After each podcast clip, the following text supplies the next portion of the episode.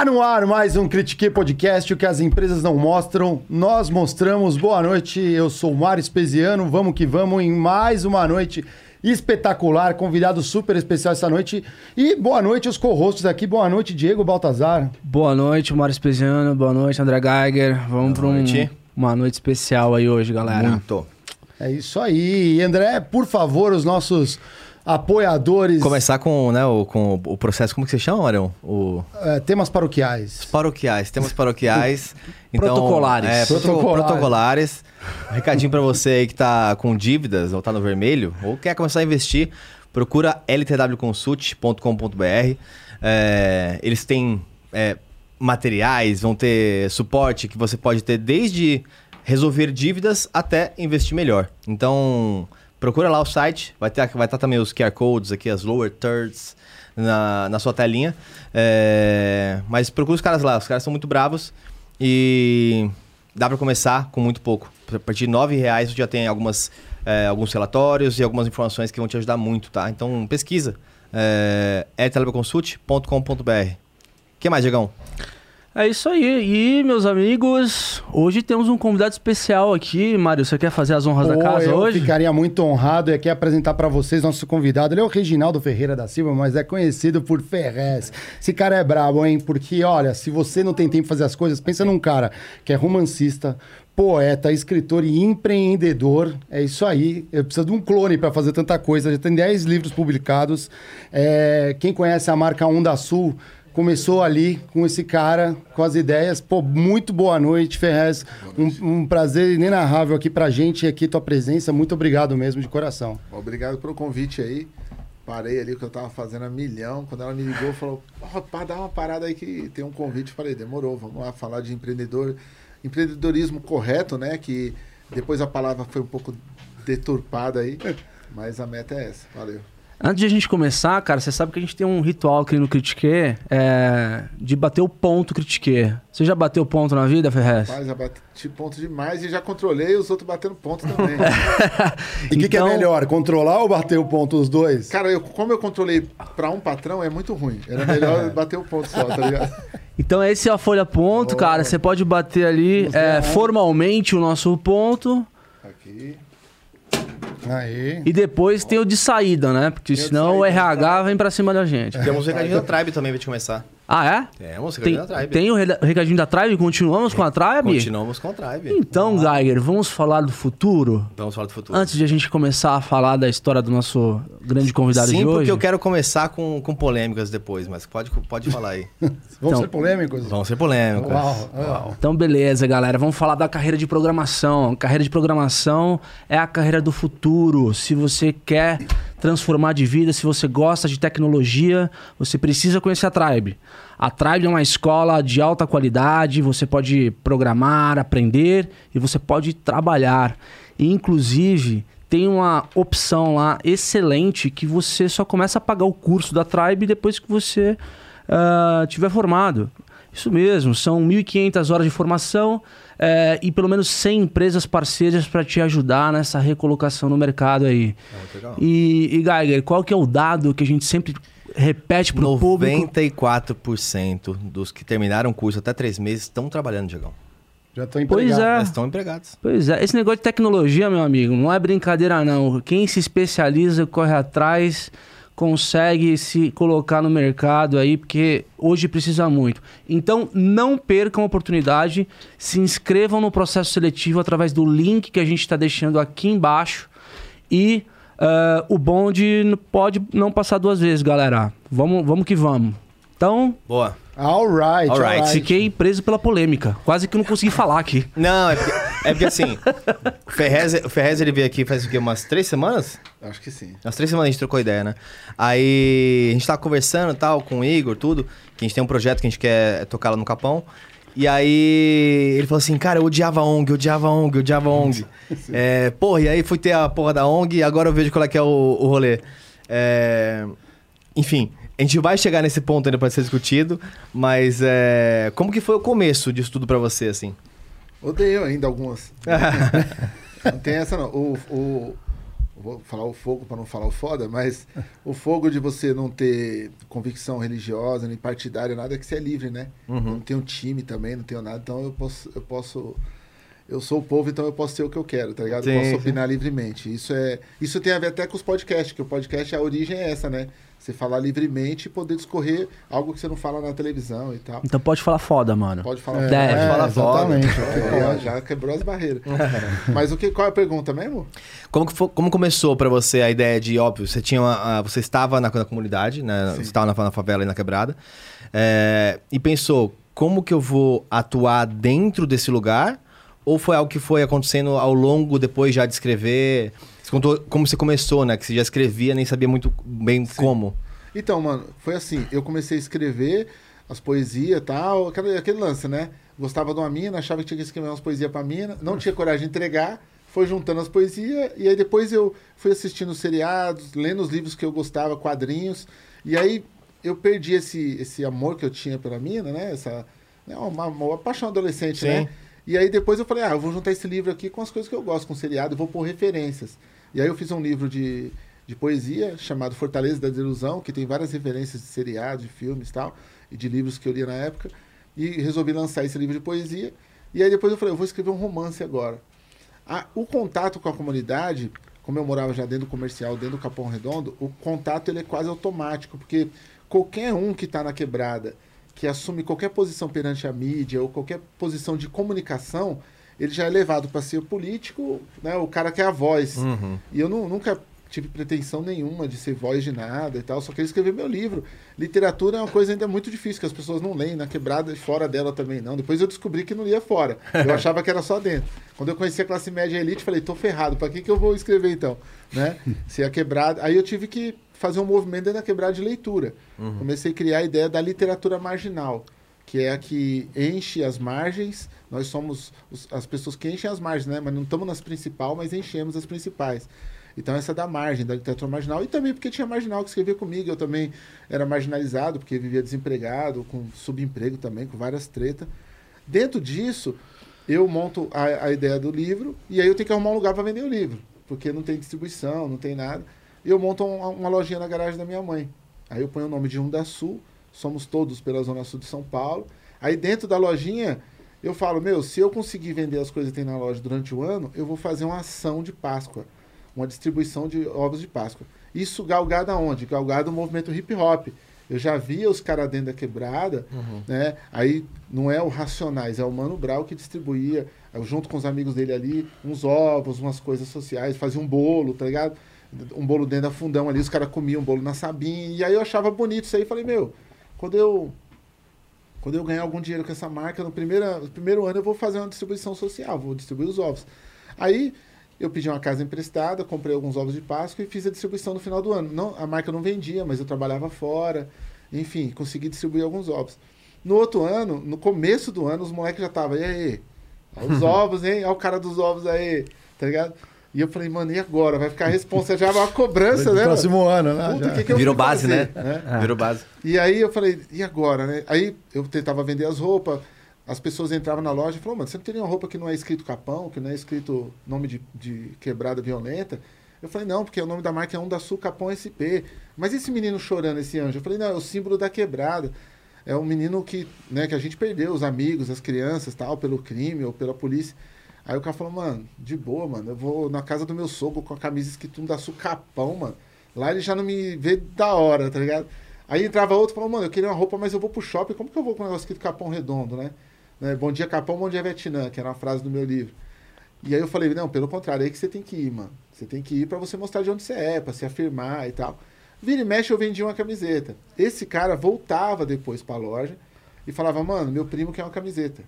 Eu falei, mas, mano, você tava meio assim de usar. Ah, é, mas aí eu fui pro shopping com ele, vários seguranças me parou e falou, nossa, louca, ô, eu sou do Amália ali, eu sou do Jangadeiro, como que eu compro? E aí deu uma identificação. Aí deu um sentido de pertencimento pra esse cara, ele falou, mano, eu pertenço a um barato. E aí ele voltou na loja para comprar pro patrão dele, pro amigo, pro primo. E aí a marca começou. Aí como a marca começou a vender depois de três anos em diante, eu ainda fazia a festa da Páscoa todo ano, mas bem simples. Com três anos a marca começou a vender mais. Aí eu falei, mano, agora eu tô entrando na mente. Um por um dos clientes que entrava, Eu sozinho na loja, cinco camisetas, seis boné. E eu, meu, vem cá. É uma marca de quebrada. Não, eu queria Tony Caltra. Eu falei, meu, Tony Caltra significa nada. Nós não tem praia aqui, você vai surfar com Tony Caltra aonde, mano? Acorda pro mundo, o bagulho é córrego, mano. Entendeu? Tem que ter uma identidade, ó. Tem um pipa desenhado na camiseta. Aí eu fui entrando na, na mente dos caras, um a um, pai, vendia meus livros lá também. E aí faz, fiz as ações da Páscoa aumentar. Até o momento que os moradores não quis mais emprestar a casa. Falou, nós não, nós não vamos emprestar a casa para você, não. Aí eu peguei e falei, puta, tá bom assim? Tá bom, tá bom. Tá... Aí eu peguei e falei, mano, e agora? Eu vou ter que comprar uma casa, né, velho? Aí eu cheguei na casa do Zezinho, que é uma ONG que tem lá na quebrada. Falei com a Dag, falei, Dag, é, meu, eu não tenho mais a casa para distribuir os ovos. Tá? Ela falou, meu, quantas crianças tem no seu carro aí? Eu falei, ah, hoje eu tô com quatro, mano. Duas estão ali já comendo, que a gente pediu uma comida para vocês poderem dar aqui para elas. Ela falou, meu, você já pôs oito crianças na minha ONG. Você não entendeu que você é uma ONG? Eu falei, você é louco, eu sou ONG, eu sou do rap, eu, tô, eu sou da literatura marginal, você acha que eu sou ONG?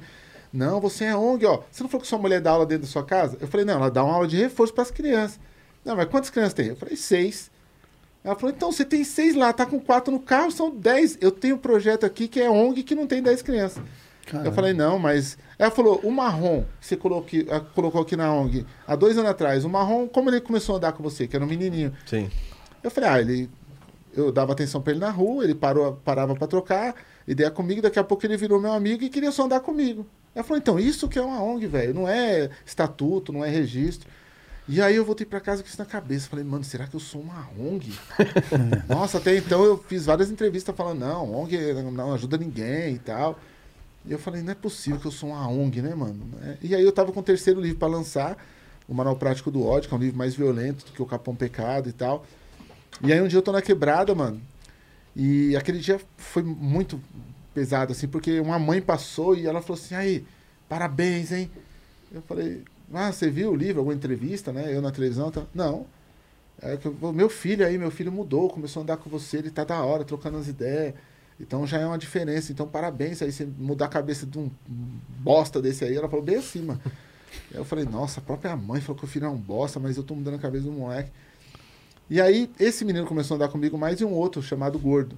Né? E aí eu levei os dois para casa do Zezinho, na outra semana, eu falei, ó, Daga, arruma uma vaga aí pros dois. Ela falou, não tem. Porque eu tenho duas mil crianças aqui, eu não tenho como arrumar uma vaga. Escolhe um. E aí eu falei, mano, o Akin tem 11 irmãos. Mas ele é mais, o pai dele é nordestino, ele é mais acertado, assim, o pai dele é mais disciplina com ele. O outro, o gordo, já é vida louca, o pai não vigia nada. Eu vou pôr o gordo. Aí eu coloquei o gordo na ONG. Né? O apelido dele era gordo. Coloquei ele. E o Akin eu não pude colocar. Mano, uma semana depois a polícia matou o Akin, velho. Porque ele foi roubar fio, assim, o moleque tinha 12 anos, tá ligado? Nossa.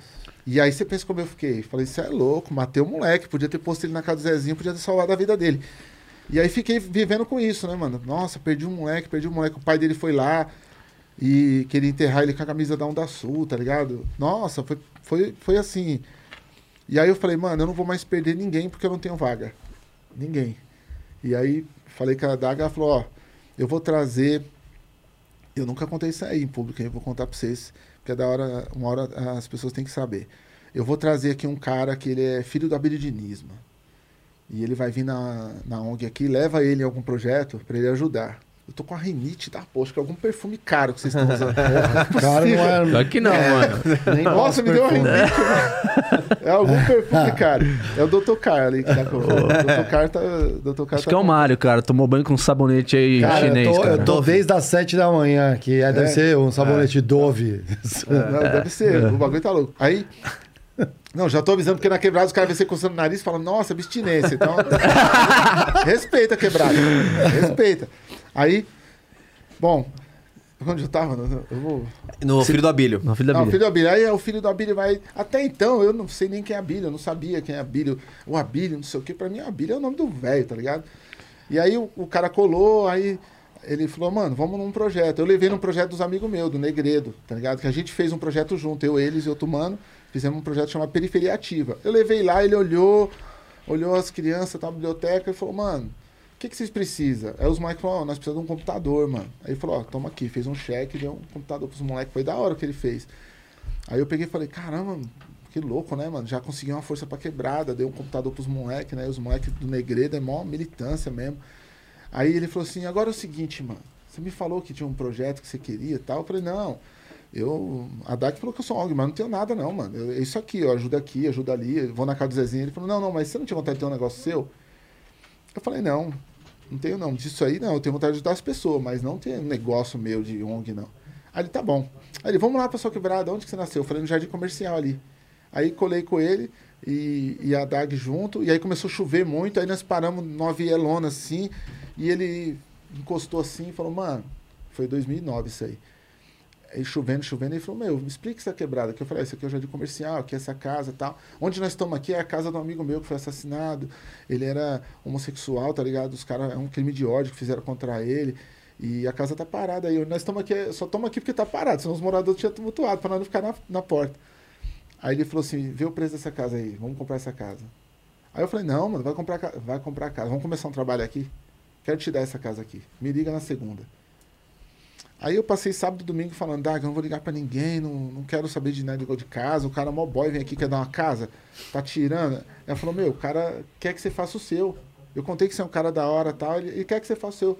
Deixa o cara ajudar, pô. Aí eu liguei pro cara na segunda, meio engolindo orgulho assim, tá ligado? E esqueci o nome dele, mano. Tem que puxar aí. Ele corre de Fórmula 1. João Paulo. João Paulo. João Paulo Diniz. Ou João, João Paulo, Diniz. É. é. João Paulo Diniz. É João Pedro, né? Então, Pedro, Pedro Paulo. Paulo. Pedro Paulo. É Pedro, Pedro Paulo. Paulo. Pedro Paulo Diniz. Aí esse Pedro Paulo falou assim: Não, eu vou mandar o cheque pela DAG. Mano, chegou o cheque, eu dei pro dono da casa, que o novo dono que já queria mudar de lá, e não queria ficar porque a casa tinha aquela vibe de que uhum, morreu um cara. Sim. E aí eu peguei a casa mais bonita da favela. Menor, mais simples, mas a mais bonita, porque o uhum. parceiro que tinha lá antes, ele deixava tudo lindo, né, mano? E ele foi assassinado lá dentro. Então eu falei, não, vou ressignificar essa casa, vou fazer uma casa bonita, mais bonita ainda. Aí pintamos tudo tal. E aí, mano, já quebrei a cara na primeira semana, porque eu abri as portas, falei, vou pôr meus livros, trouxe Dostoiévski, Chekhov, tudo, coloquei meus livros assim. Não tinha estante, mas eu arrumei as cadeiras, pus os livros em cima das cadeiras. Fiquei lá, mano. Patrãozão, falei, vai entrar tal, já pintei tudo entrava um adulto, o que, que é isso aí? Falei, ah, que é um projeto de leitura tal que eu estou fazendo, né? Ah, falou. Aí entrava outro, o que, que é isso aí? Falei, é um projeto. Ah, mas é da prefeitura? Falei, não, eu que estou montando. Ah, então tá bom. Aí entrou uma criança. E aí, tio, o que, que é aqui? Eu falei, é um projeto tal. Mas o que, que é um projeto? Eu falei, não, é um lugar de leitura tal. Eu posso sentar? Eu falei, senta aí. Não tinha cadeira, não tinha nada. Só tinha uma cadeira com os livros, mano. Aí ele, que livro é esse aí? Eu falei, ah, então, tem Dostoiévski, tem Chekhov, tem Herman Hesse. É, dá um desse aí. O moleque ficou lá folheando. Aí entrou outro moleque, entrou uma menina, entrou outro cara. Mano, daqui a pouco tinha umas 10 crianças lá dentro, velho. Aí eu olhei pra todo mundo e falei, o que, que eu vou fazer, mano? Com criança, com os livros desse aqui, que o que, que eu vou fazer com essas crianças? Aí quando deu 4 horas da tarde, eu falei, já sei, mano, eu vou na livraria e vou comprar livro infantil. Fui lá, pá, comprei um livro infantil, trouxe no outro dia. Aí as crianças já tinham que ler, cada um pegou um livro, foi para um canto, um canto da escada tal. Aí quando chegou assim, umas 5 da tarde desse dia, mano, veio um cara, bateu na porta e falou: faz favor, a minha filha tá aí dentro, Camila, Camila. E o cara gritando, eu falei: calma, mano, vou chamar ela. É o Camila, seu pai, eu achei seu pai, é, meu, o que que tá fazendo aí dentro, negócio de podofilia, não sei o quê. falei, podofilia? O que que é isso? Não, negócio de. Só que minha filha trancada aí dentro. Falei, não, irmão, você não entendeu, isso aqui é um projeto, tá? Um projeto do quê, mano? O que que é o projeto? Projeto, eu falei, não, é um é uma ONG, mano, tá ligado? Aí saiu a primeira vez. Ah, então, é igual o CCA ali do comercial. Eu falei, é igual o CCA, é uma ONG e tal. Ah, então suave. Deixa eu ver ela aí. Aí olhou a menina, tava lá lendo. Ele, ô, oh, desculpa aí, mano, foi mal. Eu quase te matei aí, você é louco. minha filha, irmão, amo minha filha. Eu falei, não, eu também amo ela. Todo mundo aqui é, se ama, irmão. Aí no outro dia esse cara foi lá e levou um bolo de chocolate, velho. Falou, oh, trouxe um bolo aí pra vocês comerem entre vocês, que não tinha nada, não. Uhum. Aí, Aí eu falei, mano, eu vou ficar dando aula aqui. Aí parei minha carreira de escritor, fiquei dando aula lá, peguei gosto. Abaixava para conversar com a criança, entendi o que a criança precisava. Ó, oh, tio, nós tem que ter uma brincadeira. Eu já li dois livros, minhas vistas tá doendo. Tá ligado? Ah. Aí eu falava, tudo, eu vou trazer um joguinho, mano. Aí eu trazia um joguinho de baralho daqueles infantil, né? De, de trocar carta, aí eles já jogavam. Aí eu falei, meu, preciso aprender a lidar com as crianças, porque eu achei, ó, que eu sabia, né? Não, vou ensinar a ler e tal, nada, não não tem como lidar com a criança, né? Eu não sabia, não tinha conhecimento para lidar. Aí eu falei, meu, e agora, mano? Sexta-feira, semana toda lendo e só o joguinho. Eu falei, nossa, e agora? O que, que eu vou fazer, mano? Aí quando chegou na, na segunda-feira, na outra segunda, as crianças estavam tudo lá na porta. Eu cheguei 9 horas da manhã, tava todo mundo na porta. Aí fiquei com elas lá lendo até meio-dia. Quando deu meio-dia, eu falei, ó, vocês podem ir pra casa, tá ligado? Pode ir pra casa, a gente retoma uma. Aí eu fui almoçar, bonitão.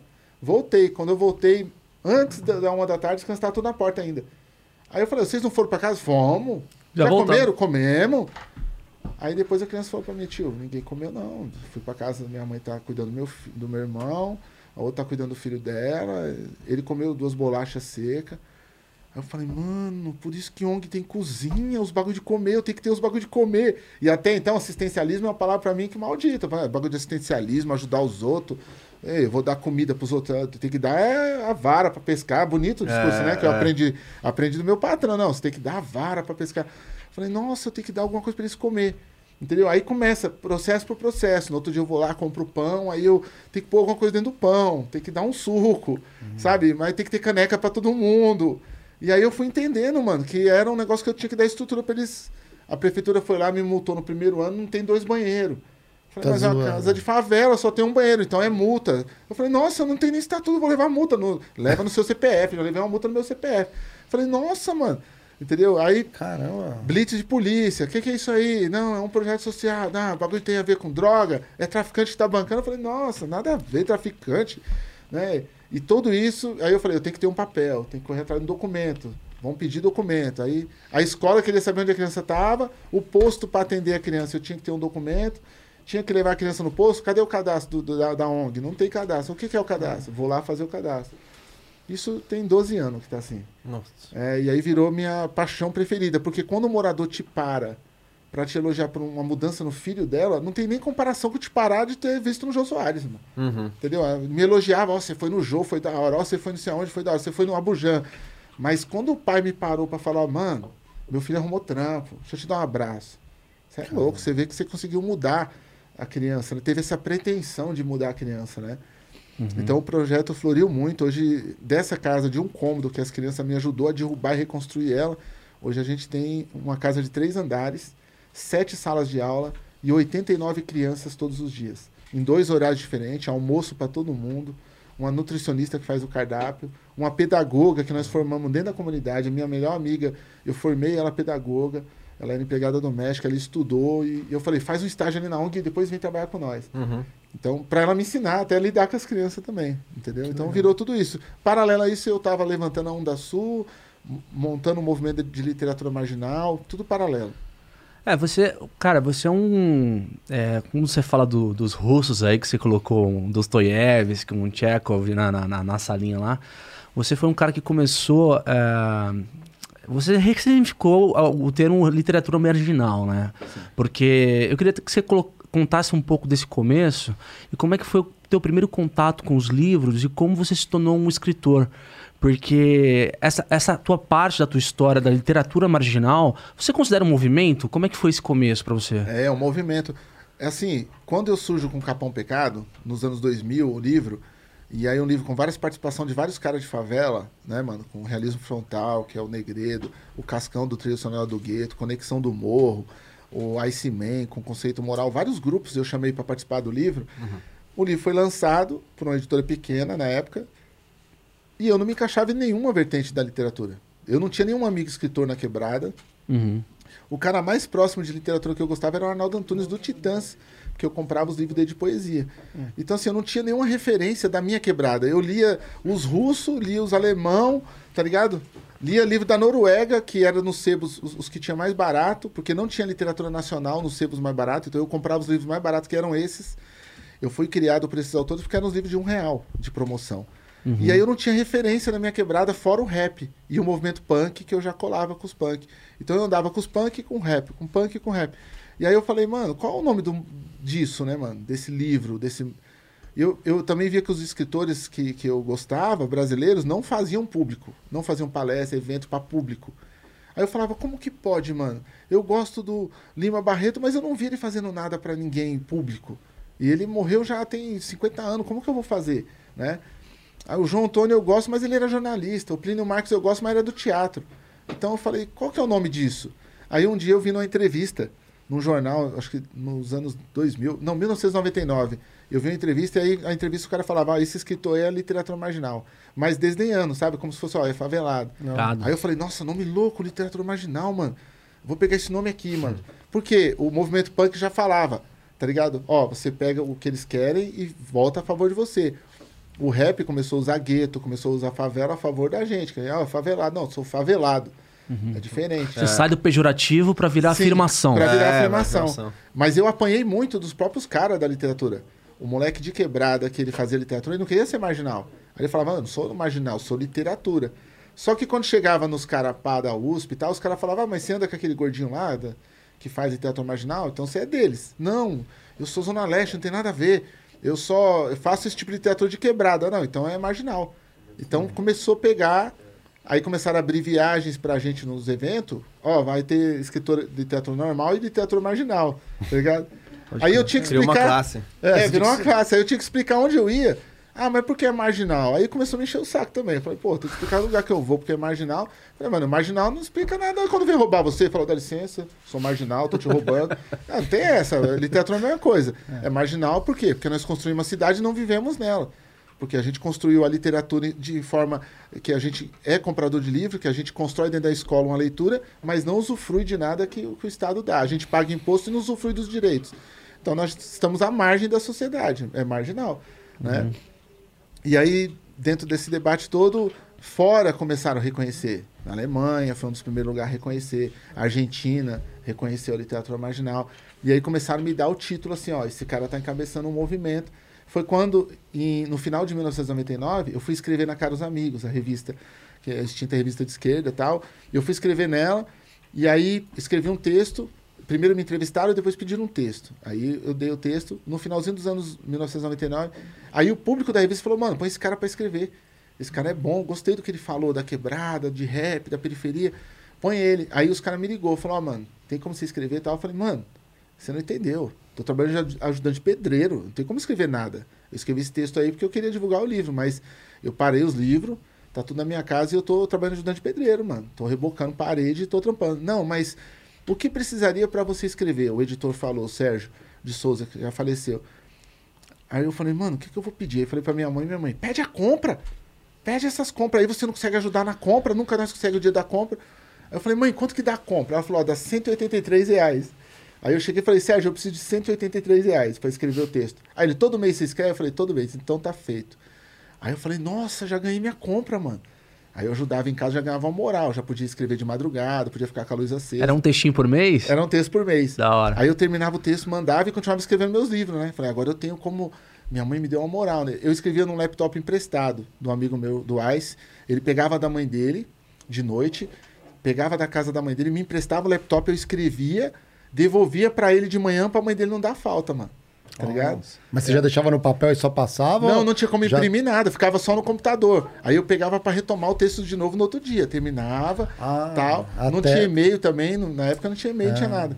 Aí eu pegava, depois que a gente fazia isso, eu levava num, num, num lugar de impressão que imprimia só o documento da Macintosh, não sei o que design, que era no centro. Eu tinha que vir ali ai, Faria Lima, algum lugar ali, eu tinha que ir lá imprimir.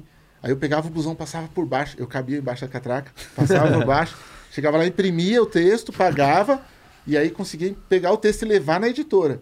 Tá ligado? Aí Ah. com o texto na editora, os caras pegavam o texto, digitava de novo, porque não tinha arquivo. Aí eles digitavam de novo. Nisso, um dia eu tô lá, eu falei. Aí o cara é. Vi falar que todo maluqueiro é folgado. Um dos caras que tava lá, um dos escritores lá. Eu tava na casa dos amigos em Pinheiros. Eu falei, é, mano, os caras falam que nós é folgado. É, todo maluqueiro é folgado, que vocês tomam os bagulho dos outros, que vocês isso e aquilo. O cara começou a levar uma comigo. Eu falei, é, mas nós toma mesmo. Eu vou fazer uma revista minha aqui dentro. É, você vai fazer uma revista. Eu falei, vou, vai fazer uma revista. Vai chamar Literatura Marginal. Mesmo, nome nosso mesmo. Vou chamar vários autores de quebrada e vou fazer aqui só com autor inédito, favelado, que nem eu. Aí o cara que tava ouvindo da mesa, o Sérgio, ele olhou assim pra Marina Amaral, que é o jornalista monstro, ela olhou. Aí, isso é uma ideia boa, hein? Eu falei, eu vou trazer a capa da revista. Aí liguei no Leprechal, fui no Parque Santo Antônio, tudo era pé, mano, tá ligado? Tudo era pé. Andei 3, 4 quilômetros, cheguei no Parque Santo Antônio, falei, Leprechal, desenha aqui pra mim uma capa de uma revista. Aí ele fez um cara dentro da cadeia, com a mão assim, ó, LM e tal, literatura marginal. Aí ele me deu, eu levei lá no outro dia, falei, aqui, mano. My brother in law died suddenly, and now my sister and her kids have to sell their home. That's why I told my husband we could not put off getting life insurance any longer. An agent offered us a 10 year, $500,000 policy for nearly $50 a month. Then we called SelectQuote. SelectQuote found us identical coverage for only $19 a month. a savings of $369 a year. Whether you need a $500,000 policy or a $5 million policy, SelectQuote could save you more than 50% on term life insurance. For your free quote, go to selectquote.com. SelectQuote.com. That's selectquote.com. SelectQuote. We shop, you save. Full details on example policies at selectquote.com slash commercials. a capa da revista. O cara falou, mano, nós publica, mas não é com essa capa. Essa capa tem uma cadeia, é presidiária, aí não dá. Nós muda a capa e publica. Aí eu falei, tá bom. Aí eu cheguei nos meus amigos, tudo que me dava texto na época. Eu tinha texto até em carteira. Eu acho que eu tenho esse eh, guardado. Em carteira de trabalho tinha texto escrito. Porque onde os caras achavam de escrever, me dava, né? Onde eu Papel. tava. Papel não tinha. O cara escreveu da- daquele jeito. Caderno velho, pedaço de rascunho, maço de cigarro. Eu tenho um monte de texto em maço de cigarro. Mano. Olha. Tá? Mas era resenha do dia a dia. Era, porque os caras me trombavam, começou a me trombar nos eventos e falava, ô, você que é o escritor lá, o gordinho, eu tenho um texto que eu escrevi pro meu pai. Aí o cara me dava. Então, onde eu ia, os caras me davam texto. Aí eu juntei esses textos, falei, agora eu vou digitar, vou publicar nossa revista. Aí juntei com o Solt, que era um desenhista da época lá da quebrada, ele começou a desenhar uns trampos. Eu leva... e- Aí ele pegava o computador dele, que tinha os desenhos, com os meus textos, nós levava a torre na cara dos amigos. Pegava a torre do computador, de busão levava. E a, e a cara dos amigos despachava lá e falou: vamos montar a revista. Lançamos a revista, mano.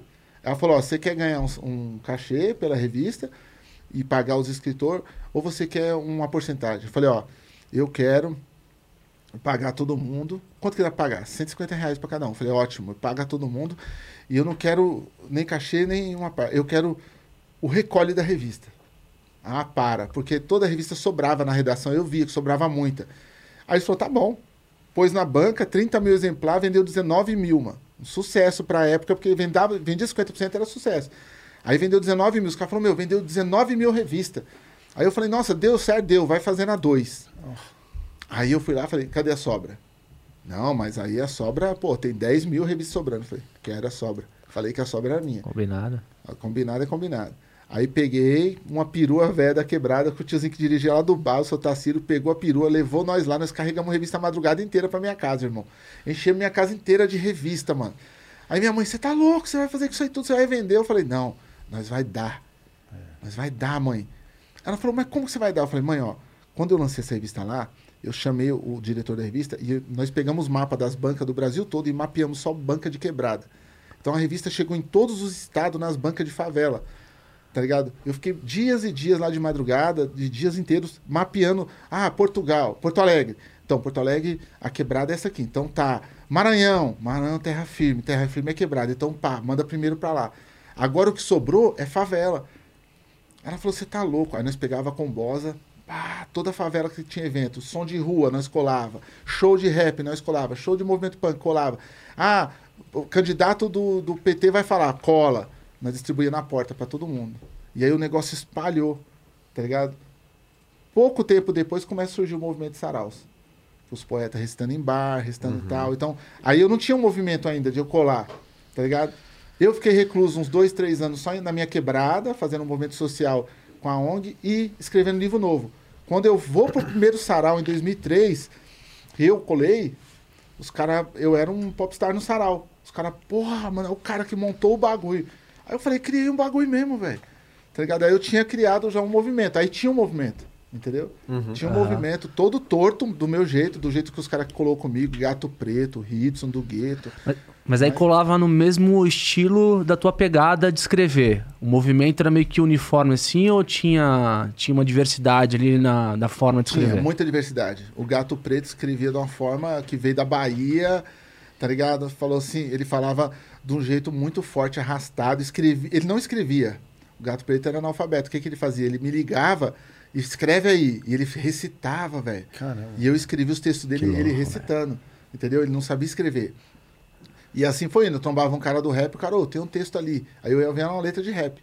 Aí eu transformava em texto, juntava, falava, ó, vê se assim tá bom pra você. Ah, tá bom, publica aí. Eu publicava assim. E aí fomos construindo. Mas cada um diferente do outro. Ninguém era igual, não. E, e- imagino que, é, como é comum, né, no nosso mundo é, que a gente tem, quando a gente tem alguém que começa a estourar assim, em geral, marcas, é, empresas começam a querer se apropriar desse novo hype, né? Sim. É, você já estava com um livro, então você já estava dando palestras fora, recebendo os prêmios. Como que era esse- viver esses dois mundos. Eu Imagino que você voltava pra casa, até hoje você tem, tá no mesmo lugar ali, e ao mesmo tempo fazia convenções e ficava em hotéis. Como que era esse, Ó, esse mundo? Outra coisa interessante foi que eu nunca tive a pretensão de ser palestrante. Uhum. Nunca pensei que eu ia fazer palestra na minha vida. Eu pensei que eu ia vender meus livros e as pessoas iam ler e ia comentar comigo as coisas. Eu estava na porta da Câmara Municipal de São Paulo, vendendo meus livros, quando o cara me chamou, o Vicente Cândido, que foi um deputado muito importante do PT, foi um cara muito importante dentro da- da- do movimento PT.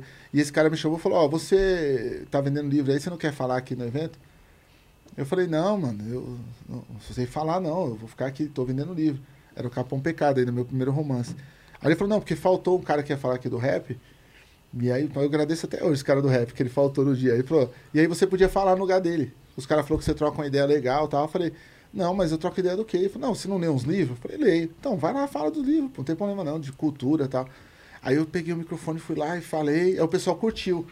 Aí esse cara me ligou, uma semana depois, eu não tinha telefone, ele ligava no meu vizinho, meu vizinho dava recado, ó, o tal do Vicente Cândido ligou que ele vai fazer uma plenária. Eu falei, o que é plenária? Ele falou, não sei, ele falou plenária. Eu falei, eles pagam, porque tudo era, eu tipo, de dinheiro, velho, né? Mó conversa bonita pra lá e pra cá, eu falando nos lugares, fazendo texto. Aí ele falou assim, não sei não, não perguntei, mas liga pra ele. Aí me deu o telefone eu liguei. Aí ele falou, ah, mano, nós não costumamos pagar não, mas quanto você queria? Eu falei, ah, 20 reais, mano. Aí ele, não, eu pago 20 reais. Eu falei, mãe, os caras vão me pagar 20 reais pra me falar. Aí minha mãe, nossa, você fala aqui de graça pra todo mundo nessa favela. Vai lá e cobra esse dinheiro. E aí eu fui lá, pô, deu um café da manhã uma semana, tá ligado? Aí, eles, aí não parou mais, mano. Vinha pedido de todo lugar que um cara me assistia me chamava no movimento, o outro me, me chamava, falava, não, chama ele que ele tem umas ideias legais. Ele fala de anarquismo, ele fala disso e daquilo. E aí eu fui, não parou, nunca parou. E eu nunca fiz propaganda de palestra. Nunca falei, ó, está agendas abertas, nunca teve isso. Só foi rolando, sabe assim? Aham. E eu fui indo, indo, até um dia que eu vi, eu tava no estádio falando pra 80 mil pessoas, mano. Tá ligado? Eu falei, nossa, não acredito. No mesmo dia que eu falei no Citibank Hall, não, aquele estádio do Palmeiras, qual que é o nome O? Allianz Parque. O Allianz Parque. No dia que eu falei no Allianz Parque pra 89 mil pessoas, à noite eu falei no Jangadeiro pra 10 pessoas. Eu tinha uma ação no Jangadeiro pra 10 pessoas, que ela falou, só vai dar umas 10 pessoas. Não, eu falei, tô aí. Aí minha mulher falou, ó, você é de verdade mesmo, porque você veio aqui, falou natural pra esse tanto de gente. Agora você tá ali falando também. Eu falei, mas é a luta, né? A diferença de quem é militante e quem é artista, né? É. Respeito quem é artista, quem não quer também. Mas eu nunca deixei um público porque não tinha quantidade de pessoas ou porque era um público diferente, tá ligado? Eu falei pra Casa do Saber, pra procurador, pros caras mais ricos do Brasil. E no outro dia eu tava na malha falando dentro de uma sedinha pra seis pessoas, mano. Eu fui falar no- na favela do Colombo, dentro da igreja evangélica, que me chamou lá pra fazer uma palestra de literatura, tá ligado? E no outro dia eu peguei o avião pra ir pra Alemanha falar em Frankfurt. Então, assim, nunca fiz acepção de nada, tá ligado? Porque pra mim é impactar vidas. É, a, a palavra que eu não ouvi quando era pequeno, eu quero que o cara ouça quando o cara me trombar ou trombar alguém da literatura marginal ou alguém dessa vertente. Entendeu? E, e como a gente conversou um pouco é, sobre isso, né? A gente não tem como, quando a gente muda muito de, de vida, ou quando a gente é capaz de estar em dois mundos opostos ao mesmo tempo, fazendo meio que uma ponte, ou conhecendo um pouco dos dois lados, é quase que natural a gente ter aquele impacto de, pô, mas isso vale tanto aqui. Como era pra você, por exemplo, ter essa noção de uma diária no hotel que alguém estava pagando, não era você, obviamente, mas alguém estava pagando, era um mês da, da sua ONG rodando. Então- Como que começou a sua cabeça a viver esse conflito? Cara, eu vou te resumir da seguinte forma. Eu tava no Hotel Luiz XV, na Alemanha, nos hotel, não, na França, nos hotéis mais caros que tem. Só ficou cara bidosqueira mesmo no bagulho. E eu fiquei nesse hotel cinco dias direto, tá ligado? A mesa de café da manhã era, nossa, gigantesca, várias banheiras, vários bagulho louco. E aí o dia que eu voltei pra minha quebrada não tinha nem luz, mano. Tá ligado? Tinha uns caras curtindo funk na minha porta que tinha uma fogueira e eles estavam lá. Senta, levanta e mija, senta, levanta e mija. Era uma música assim. Mija, levanta e senta, mija. Aí eu bati no portão, minha mãe atendeu. Eu falei, mano, eu saí da quebrada cinco dias, os caras tá senta, levanta e mija. Que porra de música é? É o funk, tá dominando aí o funk. Eu não tinha ouvido funk ainda, tá ligado? Ele tava chegando na quebrada, mas não. Eu falei, nossa, saí cinco dias, virou zoeira. O bagulho já alastrou tudo. Mas não tinha nem luz, mano, na minha casa. É, mas a literatura, ela me deu um norte desde o começo, tá ligado? Porque eu via ideologicamente que aquilo não era meu, mano. Eu fui lá, usufruí, tá da hora o hotel, mereço pela minha literatura que chegou lá, o livro foi traduzido, vendeu bem no país, me chamaram. Mas a minha realidade era dentro da quebrada, tá ligado? Uhum. A minha realidade era dentro da quebrada. Então eu voltava pra quebrada e tinha minha rotina normal. No outro dia eu tava conversando com os moleques igual, tá ligado? A mesma sintonia, porque eu não, eu não sou melhor que ninguém. Me torna ainda pior. Eu tenho que dar mais exemplo, eu tenho que ser um pouco melhor do que eu sou pra poder eu chegar no nível dos moleques, porque os moleques não têm esse entendimento, entendeu? Sim.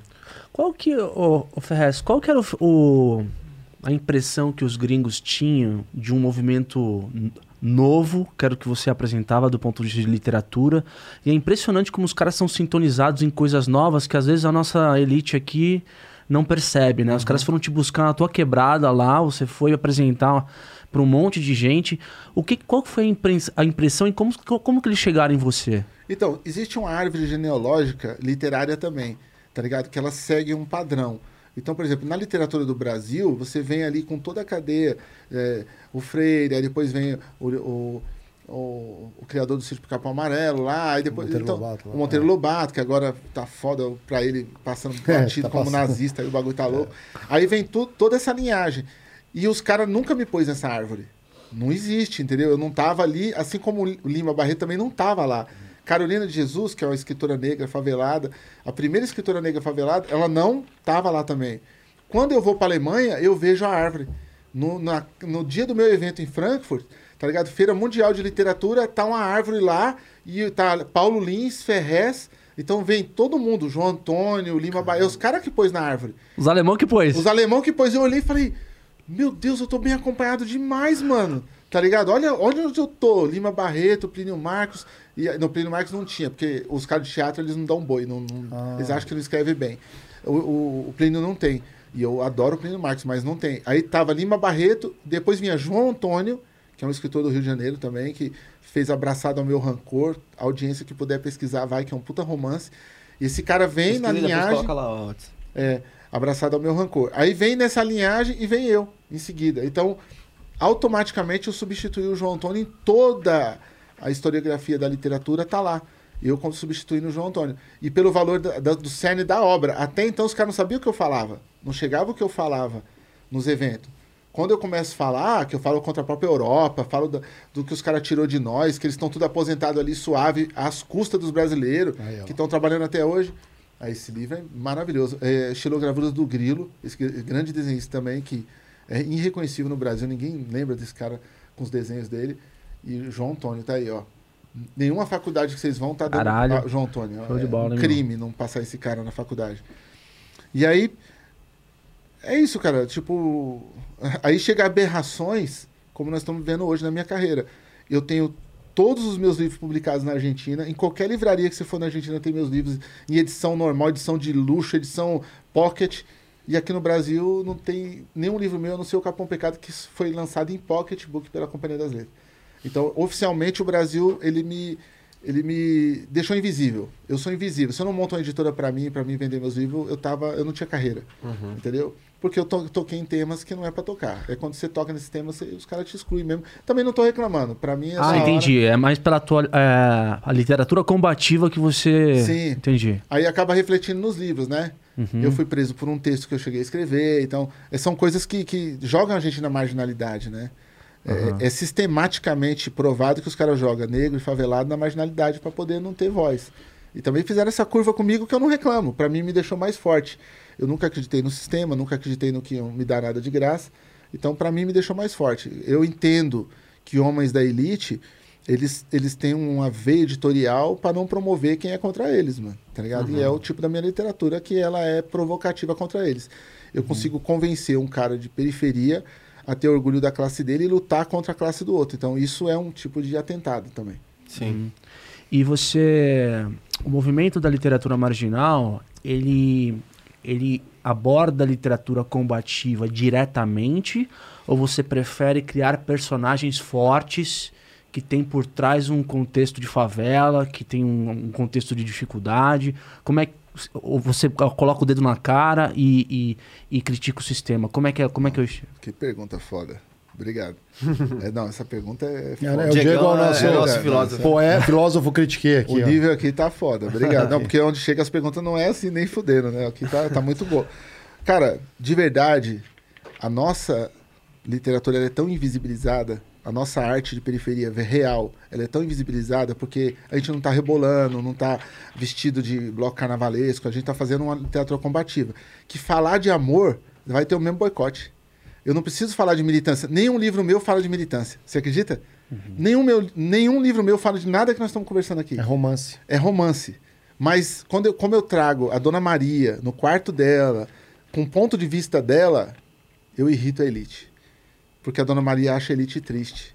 Ela fala, nossa, que triste essa mulher. Tão rica e tão pobrezinha. Tão sozinha, tão branquinha. Tão desnutridinha que o filho dela não chega nem perto dela, só quer ficar com a vizinha. E aí quando eu trago essa voz, eu irrito, mano. Porque até então o deboche é a gente. Você liga a televisão, você liga a Globo no horário de humor, quem é o Moro? O transexual lá, todo cheio de estereótipo, o menino negro preso, que agora tem até uma cadeia de programa de humor que os caras põem todos os estereótipos dentro da cadeia de humor. Né? Tem uma, o programa de humor é uma cadeia. É, é. Tá ligado? Então tudo isso é usado pra gente debochar da gente, pra gente não ter pertencimento, não ter orgulho Tem humorista fazendo rap. humorista fazendo rap, brincando de fazer rap, né? Brincando com a cultura que foi tão massacrada tal. Então, dentro disso tudo, é só dar voz, mano. Quando eu dou voz pro piauense, quando eu dou voz pro Pernambuco, quando eu faço o Pernambuco falar, tá ligado? Ô, vida de cão. Tá difícil subir e descer esse morro. Minhas pernas não aguentam, não. Eu trabalhei, foi 30 anos pro patrão.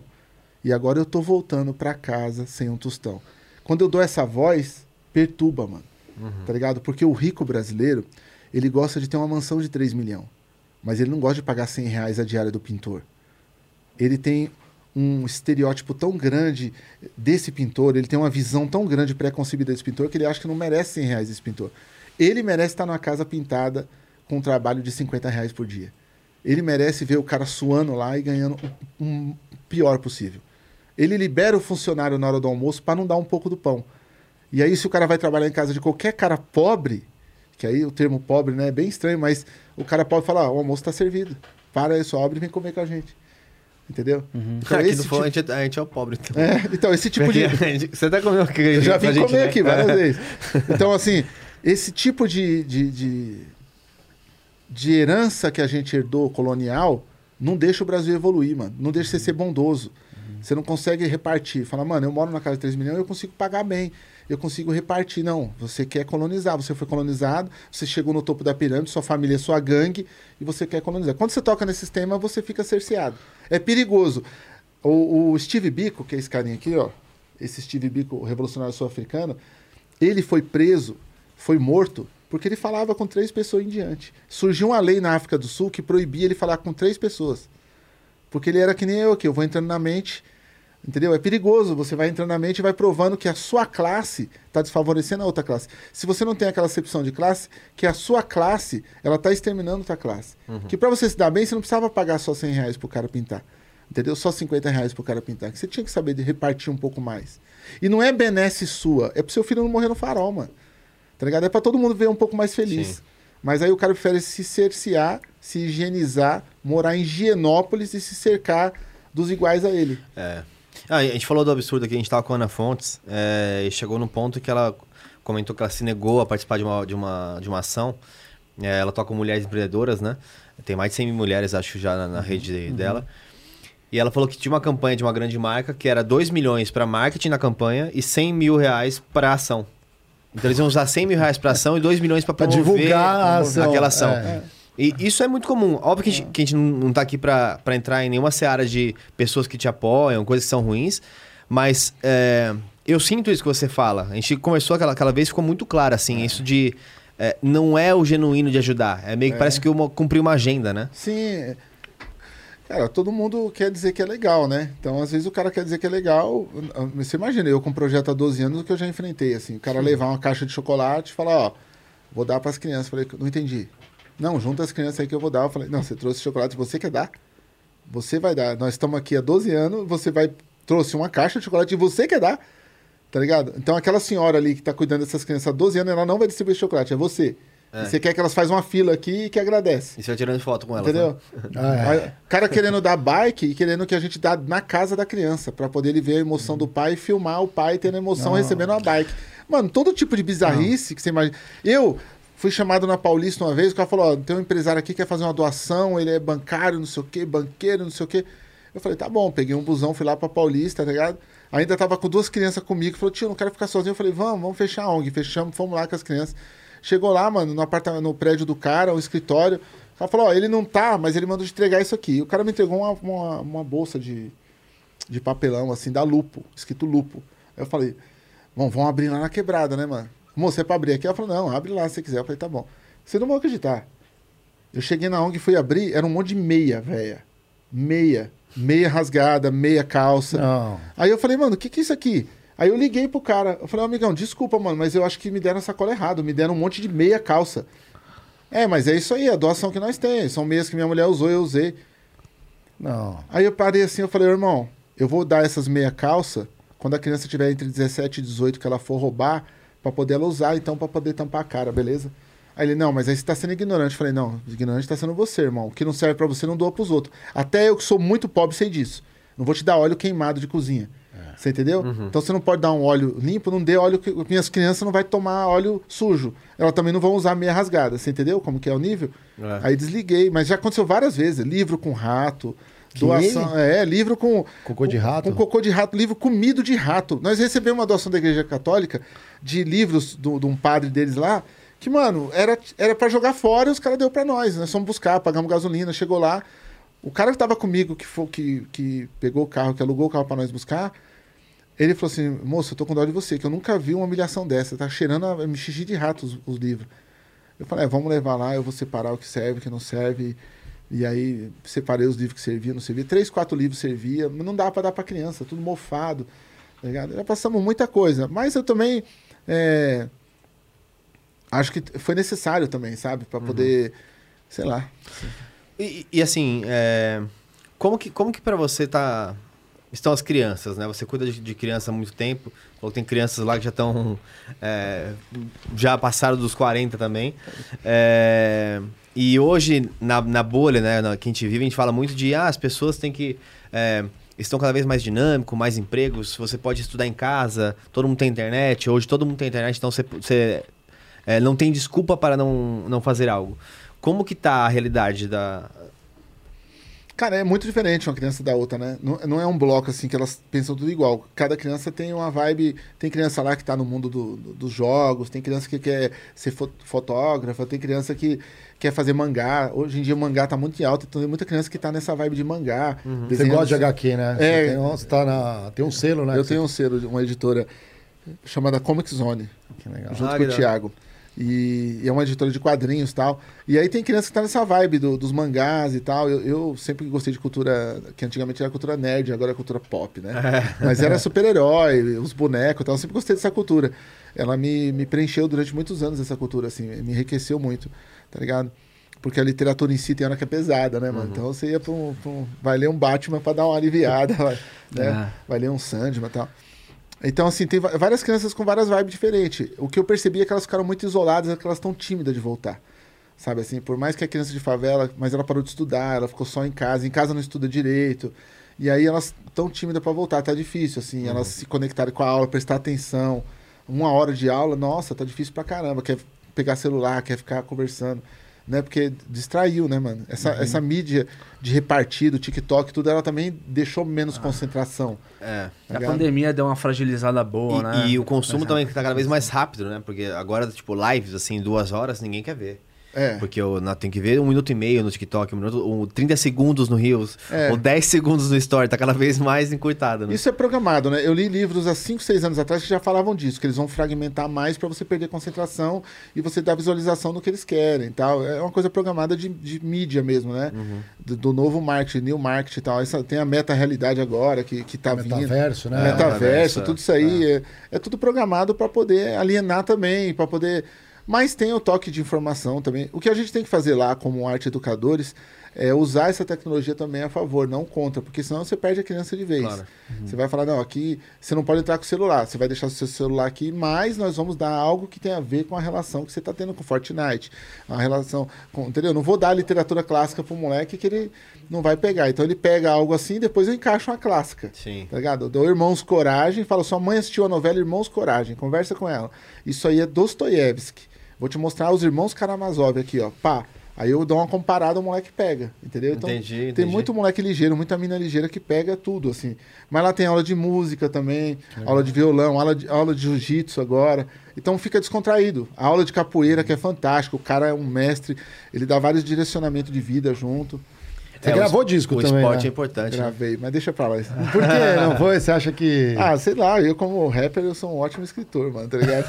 Ô, eu terminava Ah, meus mas shows só... esse- é- Exatamente, cara. Mas é, é aí que eu quero, aí eu quero chegar. Você, como um cara que liderou um movimento da literatura marginal, eu imagino que dentro da quebrada você dialogou bastante com a galera do rap e a galera do punk, né, cara? Você é um cara que vem do punk também, né?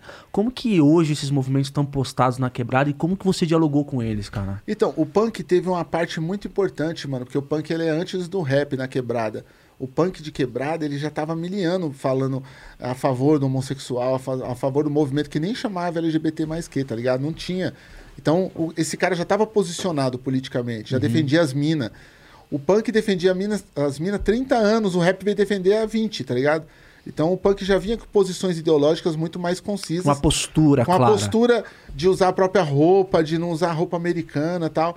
E e mesmo que o ideal punk ele tenha um espelho americano, inglês e tal, mas o cara fazia a própria costura da roupa dele na quebrada. Ele não comprava modelo, nem tinha pra vender, mas ele também não ia atrás.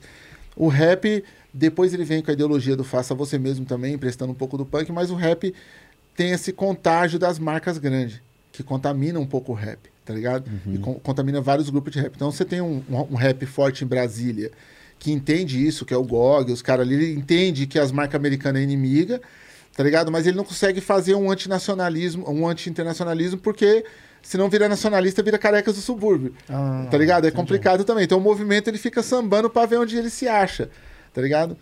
Aí é, é- é difícil, né? Posicionar todo mundo, mas tem várias partes do rap que foram pra essa coisa de, de usar as roupas americanas, porque a mídia que chegava era americana do rap, entendeu? E aí se constrói um, um rap nacional com identidade própria, que as letras do rap nacional, Pra mim as letras de rap brasileiro são as dos melhores do mundo. Você pegar Facção Central, GOG, Sistema Negro, Consciência Humana, pra mim, mano, é o, é o melhor conteúdo de letra. E olha que eu sou escritor, tá ligado? E com, em termos de conteúdo de letra ideológico, não tem igual. Detentos? Detentos do rap, eu, se eu não falar Detentos do rap, eu apanho. Né? O meu é. parceiro, é do Maurício. Então, assim, tem toda uma qualidade de, de música feita que serviu para aquela década de 80, 90 e Massa. até recentemente. Tá ligado? Aí vem essa mudança que, o, o- como o sistema contaminou a igreja, criou a teoria da prosperidade. Né? Então a igreja não é mais você ir lá rezar para ter salvação, você vai lá rezar para ter prosperidade. Isso é uma teoria da, da, da prosperidade que veio dos Estados Unidos também. Aí teve o contágio de todas as culturas, do rock e tal. Os caras acabou, pois o rock é amoroso, acabou com o rock no Brasil. Claro que iam contaminar o rap também. Uhum. A Aí teoria tão da os- prosperidade, no caso, são as neopentecostais, né? Sim, as tá. neopentecostais, que vem com essa teoria. Aí vem o quê? O- a- até a igreja conservadora não adotou essa, essa teoria, ela não, não, não pegou. Mas aí vem a, a- a Jesus Cristo é, o caminho, blá, blá, blá, e vem transformando isso. A Deus é amor, a mundial. é, a, a Deus é amor ainda ficou conservadora, mas a mundial em diante, a universal, escrachou pelo dinheiro. É. Né? E a do Silas Malafaia depois terminou de avacalhar tudo, né? Que ele montou o próprio ministério dele. Ele saiu da autarquia, que era administrada por outras, montou a própria instituição. Aí dentro disso, vem agora a captação do rap. A cooptação do rap, que já era uma tendência americana. Todo rap que surge forte nos Estados Unidos, ele é ovacionado pela mídia quando ele não diz nada. 50 Cents. Vem com a criminalidade, mostrando que era de cadeia, tentou ser assassinado, eh, tentaram matar ele, ele era traficante, toda aquela história. E aí oculta o rap de militância do Fugis, dos caras que já estavam ali, tá ligado? Então oculta esse rap, surge um outro rap. Aí Eminem, Dr. Dre, vem todo mundo na mesma linha, né? O Dr. Dre antigo era militância junto com o NWA, os caras conseguem converter, converter ele a fazer um- uma fábrica de rappers que destroem a própria cultura. Então vem Snoop Dogg com ele, que é um cara que vem totalmente mostrando o lado da maconha, o lado do, do não, não, não, isso Snoop Dogg, motherfucking no, que não diz nada com nada, certo? Que você não tira conteúdo nenhum. A mídia ovaciona, que você vê Snoop Dogg até no show do Metallica, irmão. Pelo amor de Deus. Então os caras do nada gostou do negão e liberou tudo pro cara, né? O algoritmo ajuda, Então joga os caras para poder fazer esse entretenimento e tira o negro da militância. Então mata as referências Martin Luther King, Malcolm X, mata as referências ideológicas e traz uma nova referência. Qual a nova referência? O mundo do Eminem, o mundo do 50 Cent, o mundo, esse mundo pós gangster, tá ligado? Que é o gangster é vendido como uma forma de, de mudar a visão que você tem do negro. Você não pode olhar um negro e achar que ele é um cara que vai ser advogado. Você tem que olhar para ele e achar que ele é um gangster. Que ele foi recuperado ou não, que ele foi preso ou não, mas que ele era um gangster. Não pode ser alguém de sucesso no, no habitual ali. Tem que ser sempre pro lado. E a curva vai além, ela vai também pela sexualidade. Então você pega o Mike Tyson, caso de estupro. É, Tupac, caso de estupro. É recorrente a mídia associar. Ah, Fez, mas tem provas de que ele realmente tentou estuprar a mulher. Tem provas de que vários brancos tentaram estuprar a mulher em Claro. várias décadas e nunca. Ó, os donos da Casa Bahia tá aí escrachado. Os documentários tudo mostrando o que os caras faziam. Tem a tá treta ligado? do Cristiano Ronaldo também. lá. Aí, ó. Que- Só que. Você chegou a ver essa do, do Nego do Borel agora ou não? Eu vi. O que, que você achou da. eu acho que tá totalmente errado, mas eu acho que. Sabe aquela pesquisa que você vai entrevistar o cara e fala, esse vai dar merda, vamos nessa. Né? Ah. Bolsonarista, apoiador de, Bolsonaro, já fez muita merda na vida, tá sendo processado pela mina, agora foi condenado, e aí a a Record vai lá e abre espaço. Sabe o que eu acho muito louco? Eu gosto de ver além, assim, tipo, a curva que faz. Uma senhora sai do Capão Redondo, ela vai pra igreja na João Dias, anda 3, 13 quilômetros, deposita o dinheiro dela pela fé, esse dinheiro vai para um canal que mostra as pessoas bebendo, usando droga e tentando violentar o outro. Tá ligado? É muito louca essa é curva, aí, né? é, é, não é? Bagulho exatamente. muito louco mesmo, velho. Não é? A Ah. curva é mais louca do que. Aí ainda serve pro cara destruir a própria vida, a própria carreira, tudo ao vivo, né? E você. Casca de banana clara ali, né? Clara. A tragédia anunciada, né? Essa foi o tema em casa. Essa semana foi isso. Eu falei, É. pô, mas por que, que abrir espaço? Não Já faz o menor- sabiam, já sabiam. O que que vende? É o hype, né? De três anos pra cá, no, no, mercado do entretenimento, o que vende é destruição, irmão.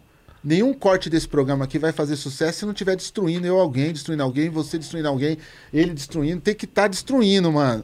Eu tô falando a verdade sobre tal pessoa. Hoje eu vou falar a verdade sobre... É isso que dá o- a, a visualização maldita mano, do algoritmo. Tá ligado? Conversas produtivas, tudo não dá. Aí, o interesse mudou, né? Aquilo que você falou, como que você vai passar? Será que analogamente ali o que você estava falando, né, de como que você vai fazer a criança tomar gosto pela leitura, você começa, sei lá, com o quadrinho, depois você passando eu vejo a galera às vezes na internet procurando só lixarama. É. Mas será que não tem como algumas frentes tentar trazer um pouco, ó, você gosta disso, mas vem aqui tentar pegar um pouco de conteúdo.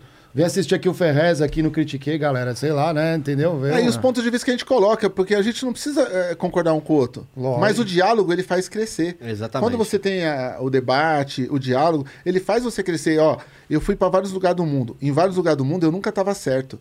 Mas eu tinha meu ponto de vista, o outro cara escritor tinha o dele, tinha um mexicano que era contra o México que tinha um ponto de vista dele, um estadunidense contra os Estados Unidos tinha um ponto de vista dele, e todos nós saímos melhor do debate. Você entendeu? Aqui no Brasil não, você tem que estar certo. Ou você é de esquerda, ou você é de direita, mas você tem que estar certo. Se você é isentão, então você também tem que estar certo. Todo mundo quer estar certo, irmão. E nenhum de nós está certo em nenhuma realidade possível. Porque a verdade é um ponto de vista. Tá ligado? A minha verdade morre aonde eu pensei ela. E a sua começa onde você determinou ela. Tá ligado? Se você, à noite, dependendo do jeito que você tá, você olha no espelho e fala, menti pra caramba. Nem é a minha realidade mais. Entendeu? A minha vivência hoje foi mentirosa. Porque você, quantas vezes você entra no seu carro, você tá ouvindo um tipo de som. Meia hora depois você entra no carro de novo e fala, nossa, eu tava ouvindo isso aqui, que merda. É, fato. É, é, é, é. É, você falando que ONG era. Que é, ONG é, meu Deus do céu, um lixo. Nunca vou ter ONG e de repente ter ONG. E tem que trabalhar com isso, É. tem que viver isso, tá ligado? É, e ter que lutar por isso, defender isso, defender a acessibilidade que a ONG dá, a mediação de conflito que a ONG dá, tá ligado? O trabalho voluntário que, que muitas vezes não é enaltecido na quebrada, que a ONG resolve, que a ONG vai lá e ajuda, tá ligado? Eu tenho um cara que deu aula na ONG durante anos, mano, sem nunca querer receber nada. Só queria o abraço, só queria ser é, o arrozinho com feijão quando a gente fazia junto, entendeu? Então tem várias formas de ser rico. E todas elas não passam pelo dinheiro, mano. Essa molecada do trap, ela tem que entender, uma parte dela que tá de chapéu, tem que entender que o dinheiro nunca foi mérito pra ninguém. Como diz o Gog, mano, tá ligado? Sucesso é euforia, mano. Respeito é eterno. Entendeu? Quando você tem respeito de alguém, você tem respeito em qualquer lugar que você vai. E o sucesso é só euforia. Isso aqui pode dar um milhão de views e amanhã você não tem ninguém, mano. O algoritmo mudou. O que você fala não é mais relevante. É. Nenhum empresário que você traz aqui, nenhum cara que você traz vai trazer impacto na vida de ninguém. Mas pode um cara ver esse programa hoje e abrir a mente e falar: eu vou mudar minha vida. Eu não vou ser mais um bosta comandado pela empresa, tentando dar satisfação pro meu pai, fazendo um curso de merda. Uma vez eu fui fazer uma, uma palestra na faculdade, tem uns oito anos atrás, eu ranquei foi metade da turma, mano. Como assim? Oxe, uma acontece. hora trocando ideia, depois meia, uma hora, o cara, eu tenho carta até hoje que os caras me mandam, falam, mano, eu vi você entrando com seus anel, com seu bonezinho, gordo, com a calça caindo. Eu falei, essa faculdade caiu o nível. Assim começa a carta. Essa faculdade caiu o nível. Uma hora depois eu falei, o que, que eu tô fazendo aqui nessa faculdade? Por quê? Não é porque eu sou melhor que ninguém, não, irmão. É porque eu dou um ponto de vista problematizado, tá ligado? Mas de vivência, de coisa real que eu passei. E aí você faz o seu jogo, você faz a sua acepção, você olha no espelho e fala, puta, é mesmo. É. Eu tô fazendo um curso pro meu vô, nem pro meu pai, é, mano. Por que, que eu quero ser advogado? Que, que tem de valor ser advogado hoje em dia? Pelo amor de Deus, a Olha aí os faculdade... advogados aí do- que estão assistindo aí. Adoro advogado. Obrigado. Mas vamos falar. Olha só, o nicho, o que foi aberto de possibilidade para todo mundo virar advogado e o que você fez sendo advogado. Você está correndo atrás da pensão dos 30%, você está correndo atrás do dinheiro do ladrão que está preso no momento. Para que, que você virou advogado? Qual que é a ação objetiva de ser advogado? De ser médico. Né? Para trabalhar por convênio, para não emitir a receita que o cara precisa. Porque senão ele é demitido pelo convênio. Então você não pode. O, o, o, o- a carta que você assinou quando se formou médico, você já tem que estar aí ela logo no primeiro dia, mano. Porque se você passar os exames que o cara precisa todo, o convênio te desliga. E qual é a função de ser médico, mano? Salvar a vida do cara. Tá ligado? E a sua no processo. Só que você vai perdendo a felicidade, vai deixando um dedo. Aí depois da outra reunião você deixa um braço. Aí depois você deixa um pedaço do olho. Aí um dia você olha no espelho e você não tem mais nada, mano. Só caco. Nossa, só sobrou os cacos. Eu me permiti, em todas as funções, dar um pedaço do meu corpo e do que eu acreditava. Entendeu? Então eu só quero que vocês questionem isso. Quando você estiver fazendo algo, que nem eu falo. Eu tô dentro da comunidade fazendo um trabalho com interferência, com, com as coisas que eu acredito. A loja tá passando um momento difícil. Ai, não tá vendendo isso, tá vendendo. Tô feliz do mesmo jeito, irmão. Sabe? Porque eu tô num lugar que me faz feliz. Eu não tô indo pra um lugar que me faz menos, tá ligado? Que me permite mais. Ah, mas todo dia você se permite. Permito, todo dia tem reunião, é chato. Às vezes tem conversa. Às vezes o cara pra comprar um boné humilha a gente. Tá ligado? Mas eu tô no meu lugar de pertencimento, porque eu sei que ele vai levar os produtos, ele vai separar no lugar, o cara vai elogiar. Entendeu? Então, É, e, e acho interessante, até para quem não tem o contexto, né? A gente estava conversando essas três semanas atrás aí para esse projeto. E acho que casou muito, porque o Flow também é muito assim, né? Desde o patrocínio que a gente não aceitava porque não batia com o que a gente queria fazer. E a primeira coisa que o Ferrez falou foi assim, cara, não quero dinheiro de vocês, se vocês não forem na comunidade, eu não quero dinheiro de vocês. Foi. Porque não tem lógica pra mim. Eu já perdi muito dinheiro assim também, que não, não tem lógica. Você vai dar o dinheiro se você não for na minha quebrada, você não vai ver o trampo, você não vai ver o que você tá ajudando. A criança tá tendo resultado, você não tá vendo. Pra que, que você tá pagando? Então compra uma casa. É. Vai comprar carro, vai comprar outra coisa. Não precisa ajudar um projeto social. Tá ligado? E eu Pra pagar, né? Pra pagar. Ah, paguei. muito... É, mas eu fui muito criticado por causa disso também. Que eh, muitas ONGs não concordam com o que eu falo. Não, isso aí, você perde parceiro, você perde. Tá bom, mas eu não sou um guerreiro profissional, irmão. Tá ligado? Eu, eu tô aprendendo. Eu aprendo mais com as crianças do que eu ensino. Você acha que o trampo que você faz na ONG, ele é complementar ao que o Estado deveria fazer? Ou ele substitui e não, não deveria substituir porque isso é dever do Estado fornecer condições, Esse é, espaço. essa- espaço? O que, que você pensa disso? Eu acho que o Estado está fazendo o papel dele. É cercear e te dar tristeza. O Estado nunca foi construído para te dar felicidade. Do momento que a gente deu. Você é bem anarquista, hein? É, mas é verdade, né? Do momento que a gente deu livre-arbítrio para os caras governar a gente, falou: não quero nem saber quem eu voto, não quero nem saber quem eu elegi, não vou nem cobrar. Você deu uma calibre 12 pro cara mirar na sua própria cara. Então não cobre nada do Estado. O Estado está fazendo o papel dele. Cercear e te deixar infeliz. Pague particular, irmão. Quer ter seu filho voltando em segurança? Põe no colégio particular. Quer ter Kombi? Paga Kombi particular para te deixar na porta da sua casa. Quer morar bem? Mora num condomínio fechado. Tá ligado? Então é isso, é pagar particular. É isso que eles fizeram o brasileiro acreditar. Senão não tem valor. O mesmo brasileiro que mora no condomínio, e eu sei do que eu tô falando, porque eu moro, o mesmo cara que mora no condomínio, que não joga o papel no chão, na rua ele joga o papel no chão. Ele não tem pertencimento de país. Ele não queria estar no Brasil, ele queria morar nos Estados Unidos. Tá ligado? Porque o pobre quer ser classe média, a classe média quer ser rico, e o rico quer ser cidadão do mundo. Ninguém quer ser o que é. O cara não quer acordar de manhã e fala, não, eu tô confortável. Sou classe média, tô confortável. Não, pô, tenho três carros, só viajo uma vez por ano. O cara aqui vizinho tem seis, viaja duas vezes por ano. Não, vou trabalhar mais 12 horas por dia quero chegar lá. Entendeu? Você chegou a ver aquele estudo da, daquela viatura de polícia, não? Não. Eles fizeram um experimento, é, colocaram uma viatura de polícia é, numa favela e num bairro nobre. E abandonaram. E ficaram vendo o que ia acontecer com, a, com o carro de polícia. É, depois de três dias, quebra o vidro do carro de polícia na favela e no bairro nobre está intacto. E aí começam a depredar inteiro, que perceberam que estava Abandonado. abandonado. e depredaram inteiro na favela. E lá, do- o bairro nobre intacto. E aí todo mundo começa já a ter as, as soluções, né? Ou as, as interpretações claras. Óbvio. Favelado, não tem respeito nenhum pela polícia, quer destruir tudo, olha, olha só, marginais. E aí eles é, fazem mais um teste. Eles vão lá e quebram, tipo, propositalmente vão lá e quebram o vidro do, do carro, né? Do, da viatura no bairro Nobre. Em uma semana ele é destruído inteiro. Porque era enquanto tava intacto, ninguém fazia nada ali. Tava meio que um. Sim. Mas quando alguém achou que tava abandonado, foi igual o Comportamento. o comportamento. É o comportamento humano. Só que aí, nisso já tinha sido vinculado, já, tá vendo? Claro, Olha só o que taxado, acontece. Ó, o arquétipo de construção da cidade, ele é igual em todos os lugares do mundo. Se for construir uma cidade do nada, a partir de com 10 pessoas, vão construir igual. Falar, ó, você é policial, você é ladrão, você é isso, você é aquilo, e você. Ah, você deixa passar fome, quer nós ver o que você vai ser, e você. Ah, você quer ser livre? Você é hippie. Ah, então. Aí eu vou fazer uma pergunta pra você, que você já foi em qual outro país?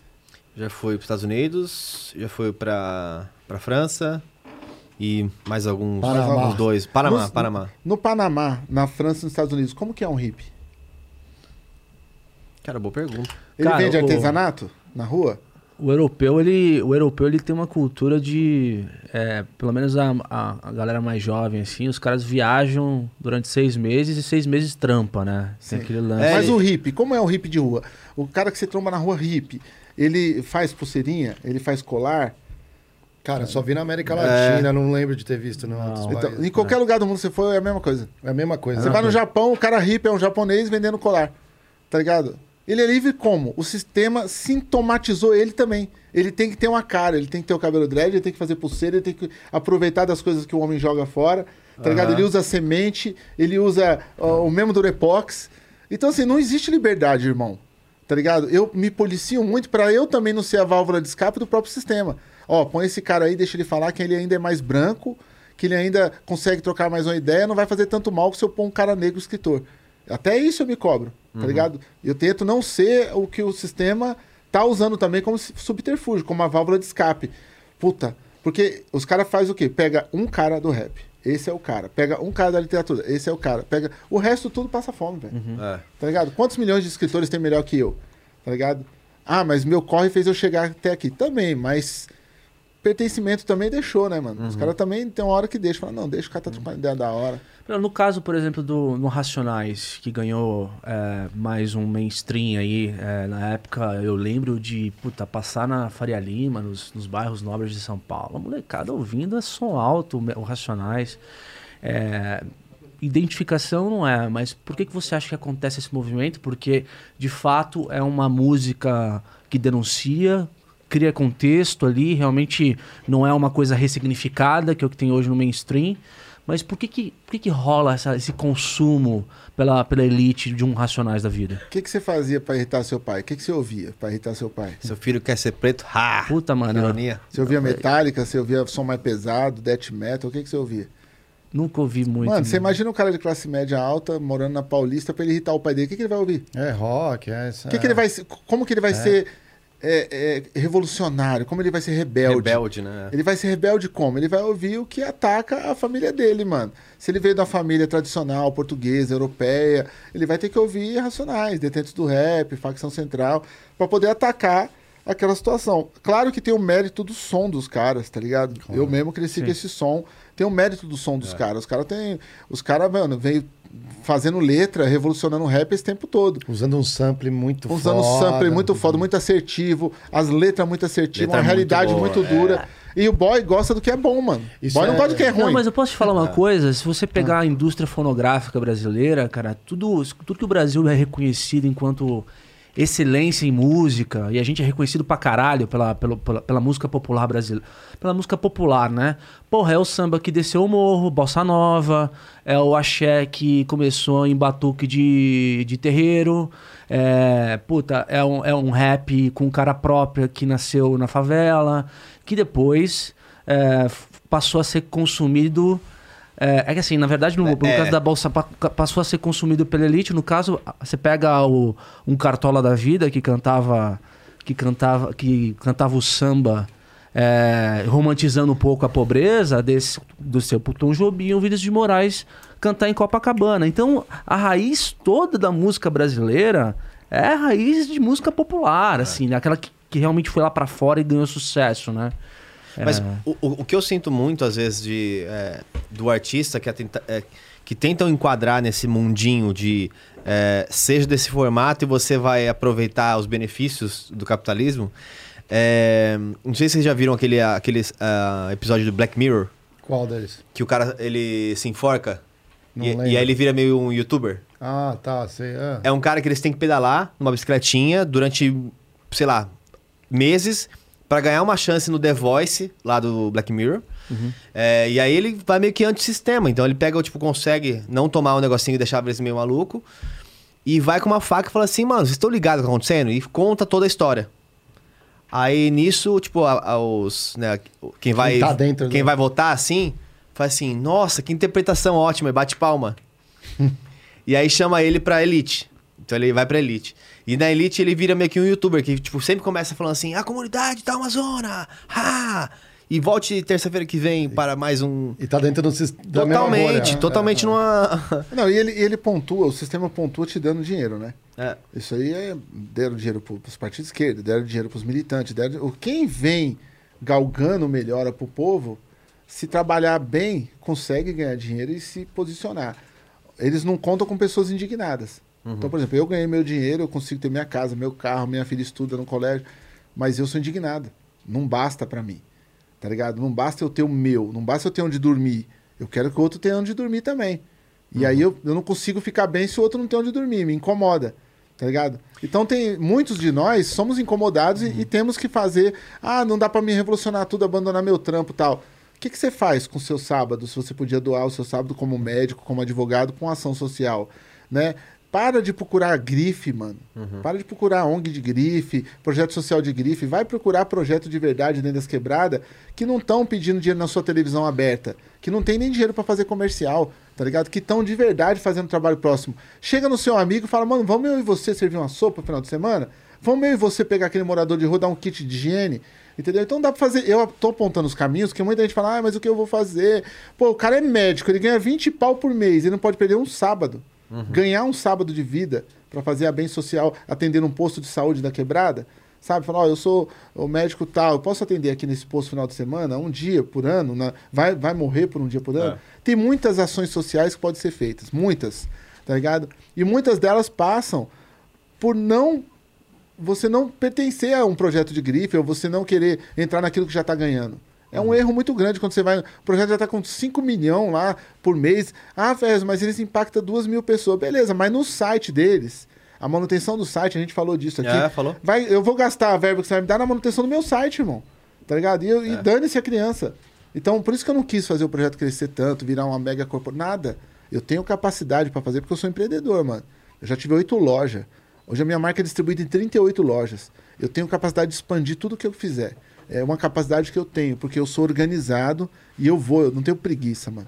Se eu acordar duas horas da tarde, eu vou trabalhar até as outras duas horas. Eu até, eu até acho Se que. eu- olhar, se olhar as planilhas do, de controle da, da ONG, é. é coisa de louco. E eu não sei nem fazer fórmula de Excel, hein? Eu nunca fiz curso, eu não, não tenho faculdade, nada. Eu não sei fazer fórmula de, de Excel. É tudo colando, copiando, mas eu vou desenrolando, tá ligado? É tudo... Então, assim, a capacidade que você tem, às vezes, de empreender, de construir, tá ligado?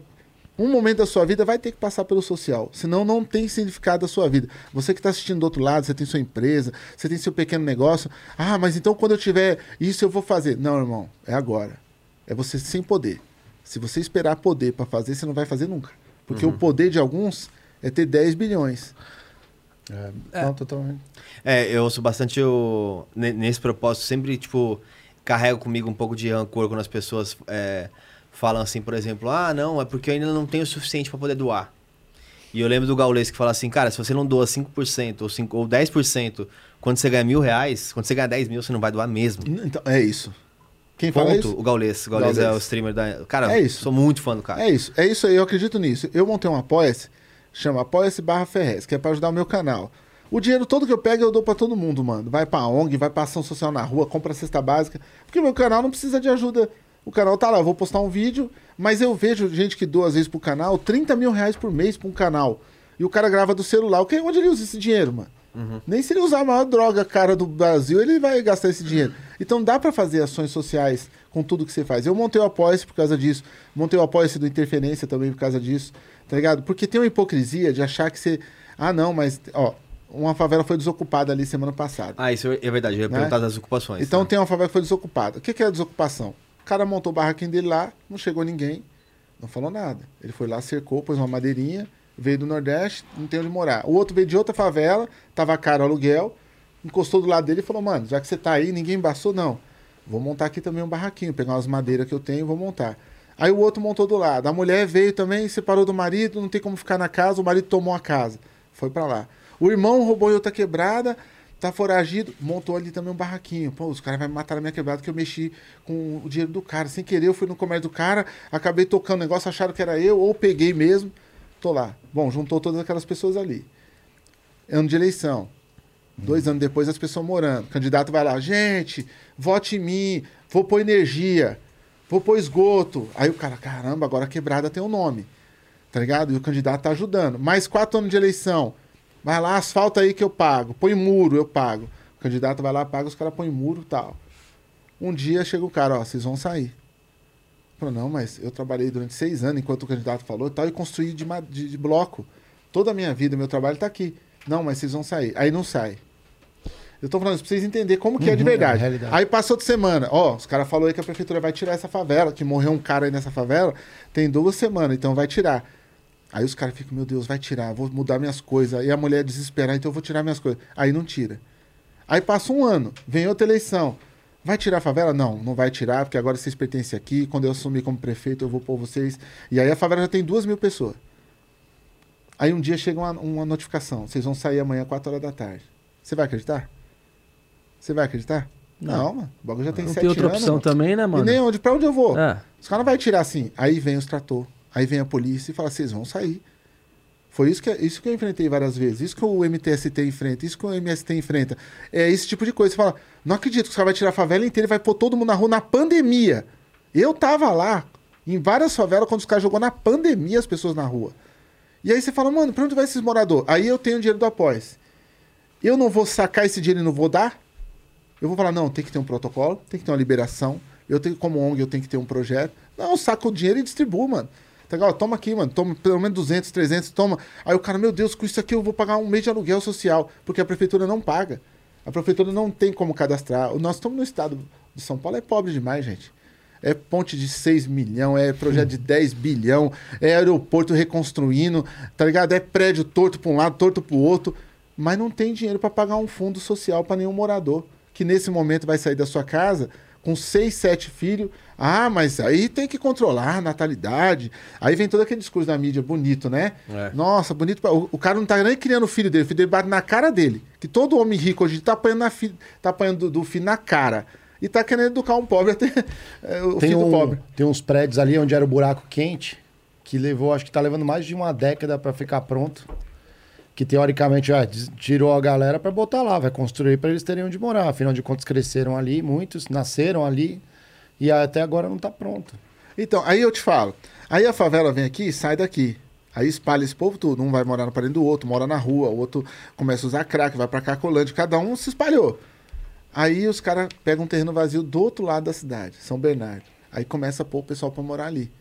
Aí põe as casinhas, organiza e tal. Aí os caras do condomínio começam a infernizar. Não, vai desvalorizar meu condomínio. Aí os caras do condomínio jogam água, põe fogo na favela. É, essa é a realidade que a gente tem. De noite a favela pegou fogo do nada. É. O cara do condomínio foi lá. Aí você acha que é o cara rico do condomínio que foi lá? Não. É o seu Matias, porteiro, que trocando ideia com o cara rico, o cara, pô, nós estamos aqui, seu Matias, você vai perder seu corre. Dois mil reais o senhor ganha por mês aqui, o senhor vai perder, por causa desses favelados aí. Favelado tá cagando na porta. Aí o seu Matias vai lá e põe fogo. Não tem pertencimento de classe. O maior perigo que a elite enfrenta é a gente demonstrar o pertencimento de classe. Falar, irmão, você é nosso, você está sendo enganado. Te deram, aí voltando ao assunto, te deram a Lacoste. Não quer dizer que vão abrir o shopping suave para você entrar com ela. Tá ligado? Ó, te deram esse relógio, te deram um Bulova para você sair no clipe. Mas na faculdade nós não quer que você entre, não. Na viagem para os Estados Unidos, não quero você no mesmo avião com meu filho, não. Você entendeu? Quando dá esse pertencimento de classe que vem a questão. Então, no último livro do Capitalismo de Marx, ele explica isso. Ele falou, o sistema ele vai tão alto que ele se come sério, ele começa a se comer. Quando ele começa a se comer, é que é o efeito real do capitalismo. Tá ligado? E é os tempos que a gente tá vivendo, mano.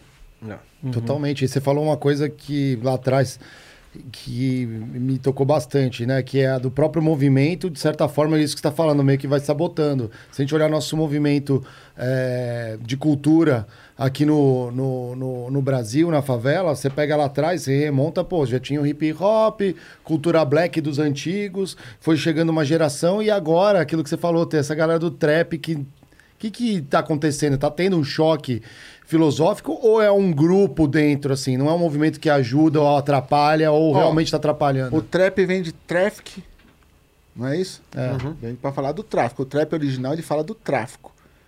Ele não é um cara bem nascido, de olho azul, que nunca passou fome de nada na vida, que tem que cantar rap e falar de tráfico, irmão. É só essa inversão que nós reclamamos. Fala, peraí, mano. Você não sofreu, você não foi pra rua, você não traficou, você não parou. Por que, que você tá toda essa arrogância, jogando dinheiro pro ar e tal? Entendeu? Essa ilusão que vem aí, a gente remonta de novo aos caras do G-Unit, ao 50 Cent, a tudo que foi estimulado lá. Isso já vem também antes deles, que é o gangsta rap, que já vem antes. Quando surge o gangsta rap no- nos Estados Unidos, ele, ele é usado como massa de manobra para poder tirar e estereotipar o negro.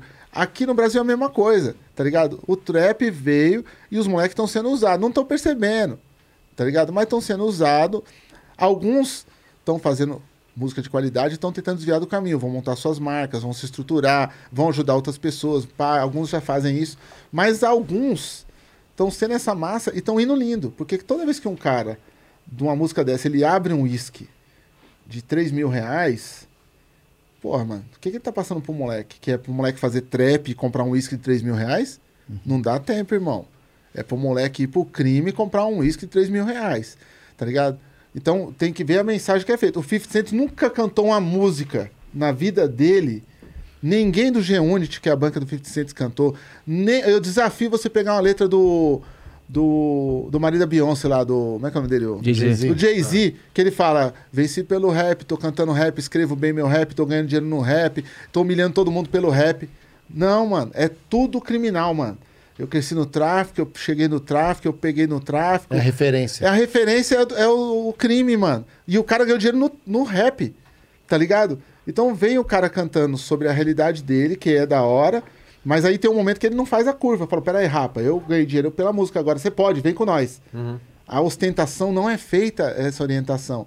É só cara abrindo uísque, jogando golfe, e com o carrão dinheiro, importado. dinheiro, E aí, é. o moleque buga, o moleque tá vendo a favela ele. Ô, papai, eu quero, mano. Eu vou sair pras pistas. Os caras tudo tatuado. Pá, como eu vou arrumar trampo assim? Né? Que, que curva é essa que você tatua a cara com fuzil e você vai procurar trampo? Na onde que tem isso, pelo amor de Deus? Entendeu? E não tem vaga pra todo mundo cantar, não tem vaga pra todo mundo ser da timbalada, não tem vaga pra todo mundo sair no carnaval uma vez por ano. Então o cara vai fazer o quê? A grande massa é induzida pelo consumo que ela quer ter também. Ter é sinônimo de felicidade, ter é sinônimo de ser aceito pela mulher do- da quebrada. É, associou a mina com o que ela gosta de carro. Tá ligado? Então associou a mina que ela gosta do bagulho mais caro. Então você tem que ter o bagulho mais caro pra ter a mina que você quer. Começa a desvirtuar tudo. Objetifica a mulher, tá ligado? E ferra as famílias toda. É uma fábrica de É, infelicidade. o- tremenda. deixa eu dar um recado aqui pra galera. Pô, galera, que papo, hein? Ó, você quer mandar perguntas aqui, ó? Entra lá, critiquepodcast.com.br. Já manda ali, compra seus Sparks, ajuda, ajuda a fortalecer aqui o canal. Estão precisando, deixa o seu joinha, o like, tudo que o algoritmo tá pedindo aí pra vocês ajudarem a gente. Tá na hora ali, né? É, e tem uma coisa que não tem como, né? Que você tá falando de cultura e tudo mais, de identidade. Não tem como a gente não falar da Onda Sul. Tinha uma época, pô, sou de São Paulo, eu andava aqui, passava um carro, um adesivinho. Cara, o que que é isso? Eu não sabia. Pô, um, asazinha era legal. Aí de repente o outro, mano, deu uma hypada muito louca. Que, assim, que eu, depois eu fui descobrir com a galera, assim, pô, a- a- tem a grife e tal, né? Que, que é totalmente diferente, totalmente fora. Você falou, ah, o cara vai usar Lacoste. Mas você, que, você gosta disso, para não ter que usar a marca, o que, que você falou, pô, não tá, tá trazendo uma coisa para gerar uma identidade para essa galera, não tinha referência, você tava querendo criar uma referência. Como que surgiu essa história também? Porque é legal. Cara, a, a Onda Sul, quando ela, eu, eu crio ela com a ideia de ser uma marca de periferia, uma marca, uma marca voltada para quebrada, com a estética de quebrada. Porque não é só você fazer uma marca e bombar um símbolo, é você trabalhar a estética. Eu tô aqui com a jaqueta que é desenhada por um Porra. desenhista de quebrada. Aliás, Tá aqui, ligado? ó, o Alexandre de, Ma... de Melo, aqui, a... não, de Maio, perdão, aqui, Alexandre. Ele falou assim que jaqueta monstra. É ele cara? que desenhou esse vagabundo. Sério? Foi. Ah! Foi ele, foi ele. O Alexandre vai. Tava comigo agora lá na quebrada, nós dois. Tava tomando café lá, até explodiu a máquina de café. É, a- então, ele que desenhou. Então, quando você pega um moleque da quebrada que desenha com propriedade, você pega frases da quebrada, você traz uma estética, tá ligado? Aí um dia a quebrada me entendeu. Eu fui tido como louco, mano, vários anos. A minha loja vendia nada. Eu ficava o dia todo lá, o cara entrava, que eu te falei, procurava Tony Count, procurava, ô, tem uma, uma blusa do Batman? Você não faz uma do Batman? Eu falei, não, do Batman todo mundo vende, eu quero fazer um bagulho da quebrada, entendeu? Aí um dia, um cara compra, outro compra, um dia um ladrão vai lá adesiva o carro, um dia um cara trabalhador adesiva um carro, um dia um advogado vai lá, e aí o advogado vai trabalhar com adesivo. Aí, o advogado entra na, na firma dele de advocacia, que ele trabalha, o cara fala, ó, você é coisa de vagabundo. Ah, Você não tem que usar isso aí. Aí o advogado fala, pô, peraí, mano. Isso aí é da minha quebrada. O cara que faz isso é escritor. Não é não. Isso é coisa de vagabundo. Aí o advogado pega pra ele. Não, é coisa de vagabundo. Tá me tirando a minha quebrada. Só que o advogado até então não era do Capão. Aí o cara deu o pertencimento pra ele. O cara criticou. Ele falou, não, tá tirando. Porque todo mundo gosta de contrariar. Todo mundo gosta de contrariar. Isso aconteceu muito. Professores que tomavam boné na escola. Falavam, isso aqui é coisa de boné, com vagabundo e tal. Quando vai pesquisar, nossa, é um escritor que criou. Tem uma estética, tem um porquê. O dinheiro é direcionado para projeto social. O dinheiro é destinado para fazer roupa dentro da quebrada, porque todo produto que nós faz é feito dentro da quebrada. Então, várias favelas costuram nossas roupas. Ó, eu tenho um orgulho tão grande dessa marca que não foi uma vez só, não, foi anos, mano. Eu nunca chegou minha produção inteira. Mandava fazer jaqueta. 80 jaqueta para chegar. Chegava 60. Ó, o que, que é isso, Ferrez? Na costura a mulher ficou com 4. O cara do, do, do estampa ficou com 2. O cara do transporte ficou com as outras 4, mano. E assim foi indo, mano. Vou, desconta aí de mim aí. Tá ligado? Era assim, mano. A marca não chegava inteira, mano. Tá ligado? E, e eu construí a marca na rua, mano. Quando, eu, quando eu vou pra alguma startup falar, ou quando algum cara me chama de palestra, e eles falam, 20 caras lá, o cara fala, quem aqui tem um projeto eh, realizado? Todo mundo tá. Mas quem tem a ideia do projeto? Eu. Todo mundo levanta Todo a mão. mundo. Qual a ideia? Não, eu tô há cinco anos tentando fazer uma startup de não sei o que. Eu falei, nossa, cinco anos? Por que, que não fez? Não, porque tem o algoritmo, tem o programa, tem que comprar.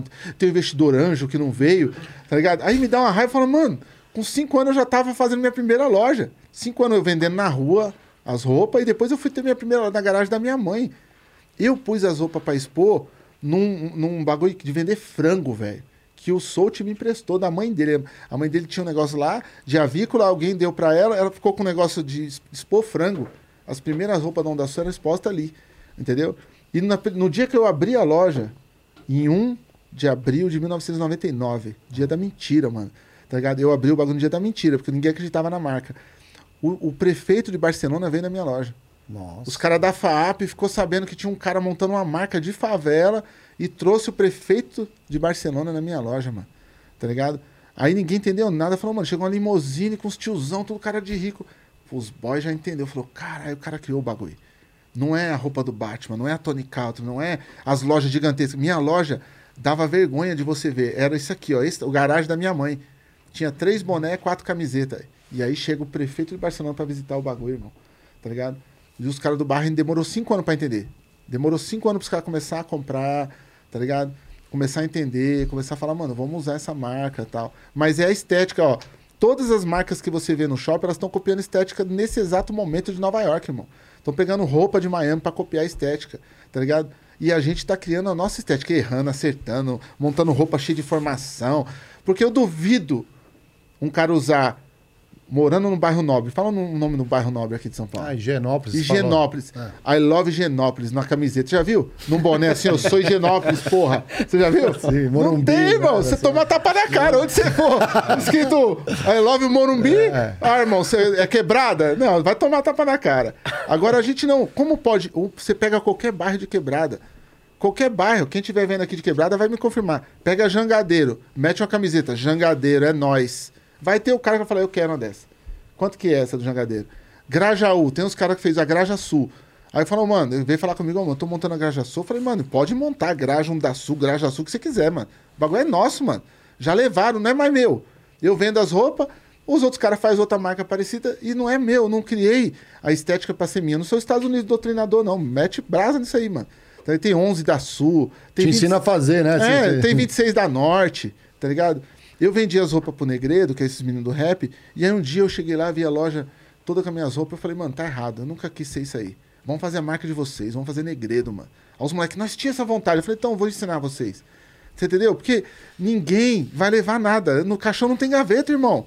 Eu nunca vi um carro fúnebre com um carro de forte atrás. Opa, tá aí na onde? Não, vou enterrar esse cara aqui, levar tudo que ele tem pra enterrar junto. Não tem, mano. Você falou de Marx e tudo mais, men- mencionou capitalismo. Tem uma galera aqui no chat é, que ficou curiosa. Pô, mas o cara fala disso, depois ele abre a loja, mas acho que a galera não entendeu. Tem que Sim. explicar que você a confecção é social. Você está desenvolvendo a tua Exato. base, né? Deixa eu tentar- Você não traz dos Estados Unidos a- o pano para fazer. O a- objetivo nunca foi capitalismo.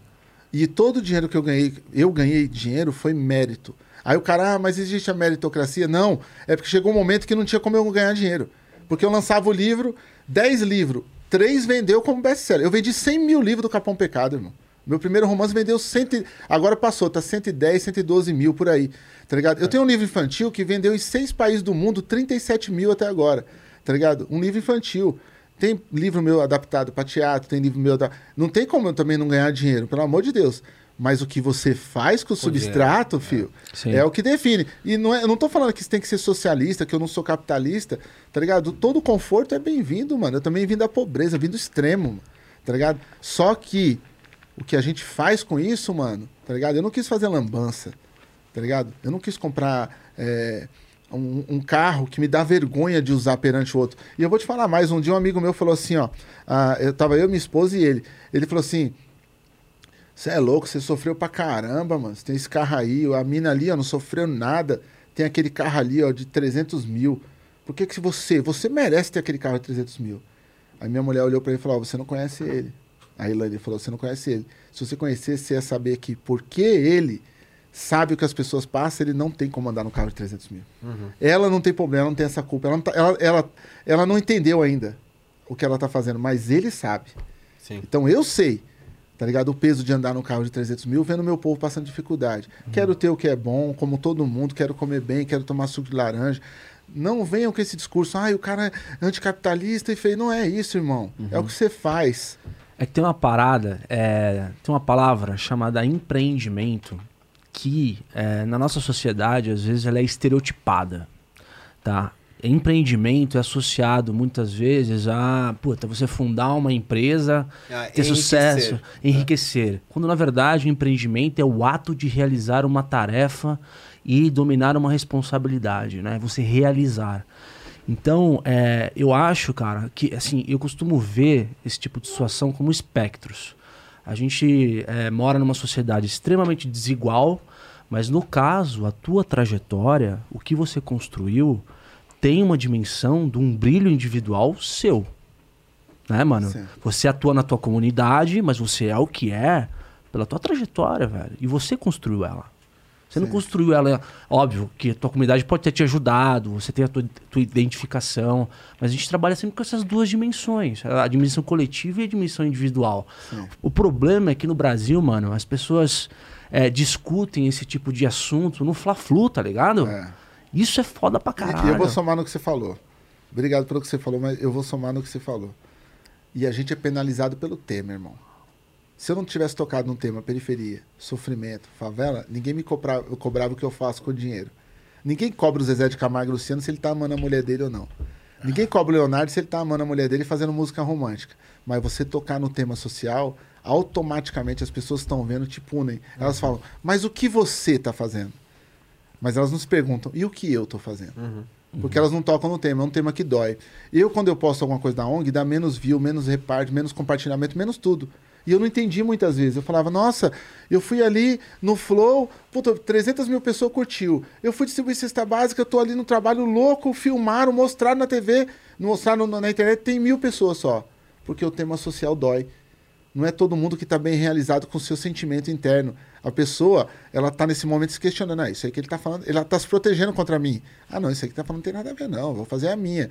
Porque ela sabe que, no fundo, se ela parar para pensar, ela tá devendo pra caramba, mano. E ela não tá devendo pro próximo que é pobre ou pro menos rico. Não, não. Ela tá devendo pra felicidade dela. Que olha o que eu vou te falar, irmão. Ajudar os outros é o ato mais sublime coligado com a felicidade que tem. Ó, a minha editora, a Comic Zone, ela teve semana passada um auge de vendas que nós ficamos em primeiro lugar na Amazon de mais vendidos. Caramba. Quando deu 9 horas da manhã, eu tava lá, o Fernando Gross chegou e falou, mano, nós é o mais vendido da Amazon. Eu falei, caramba, que legal, mano. Tá ligado?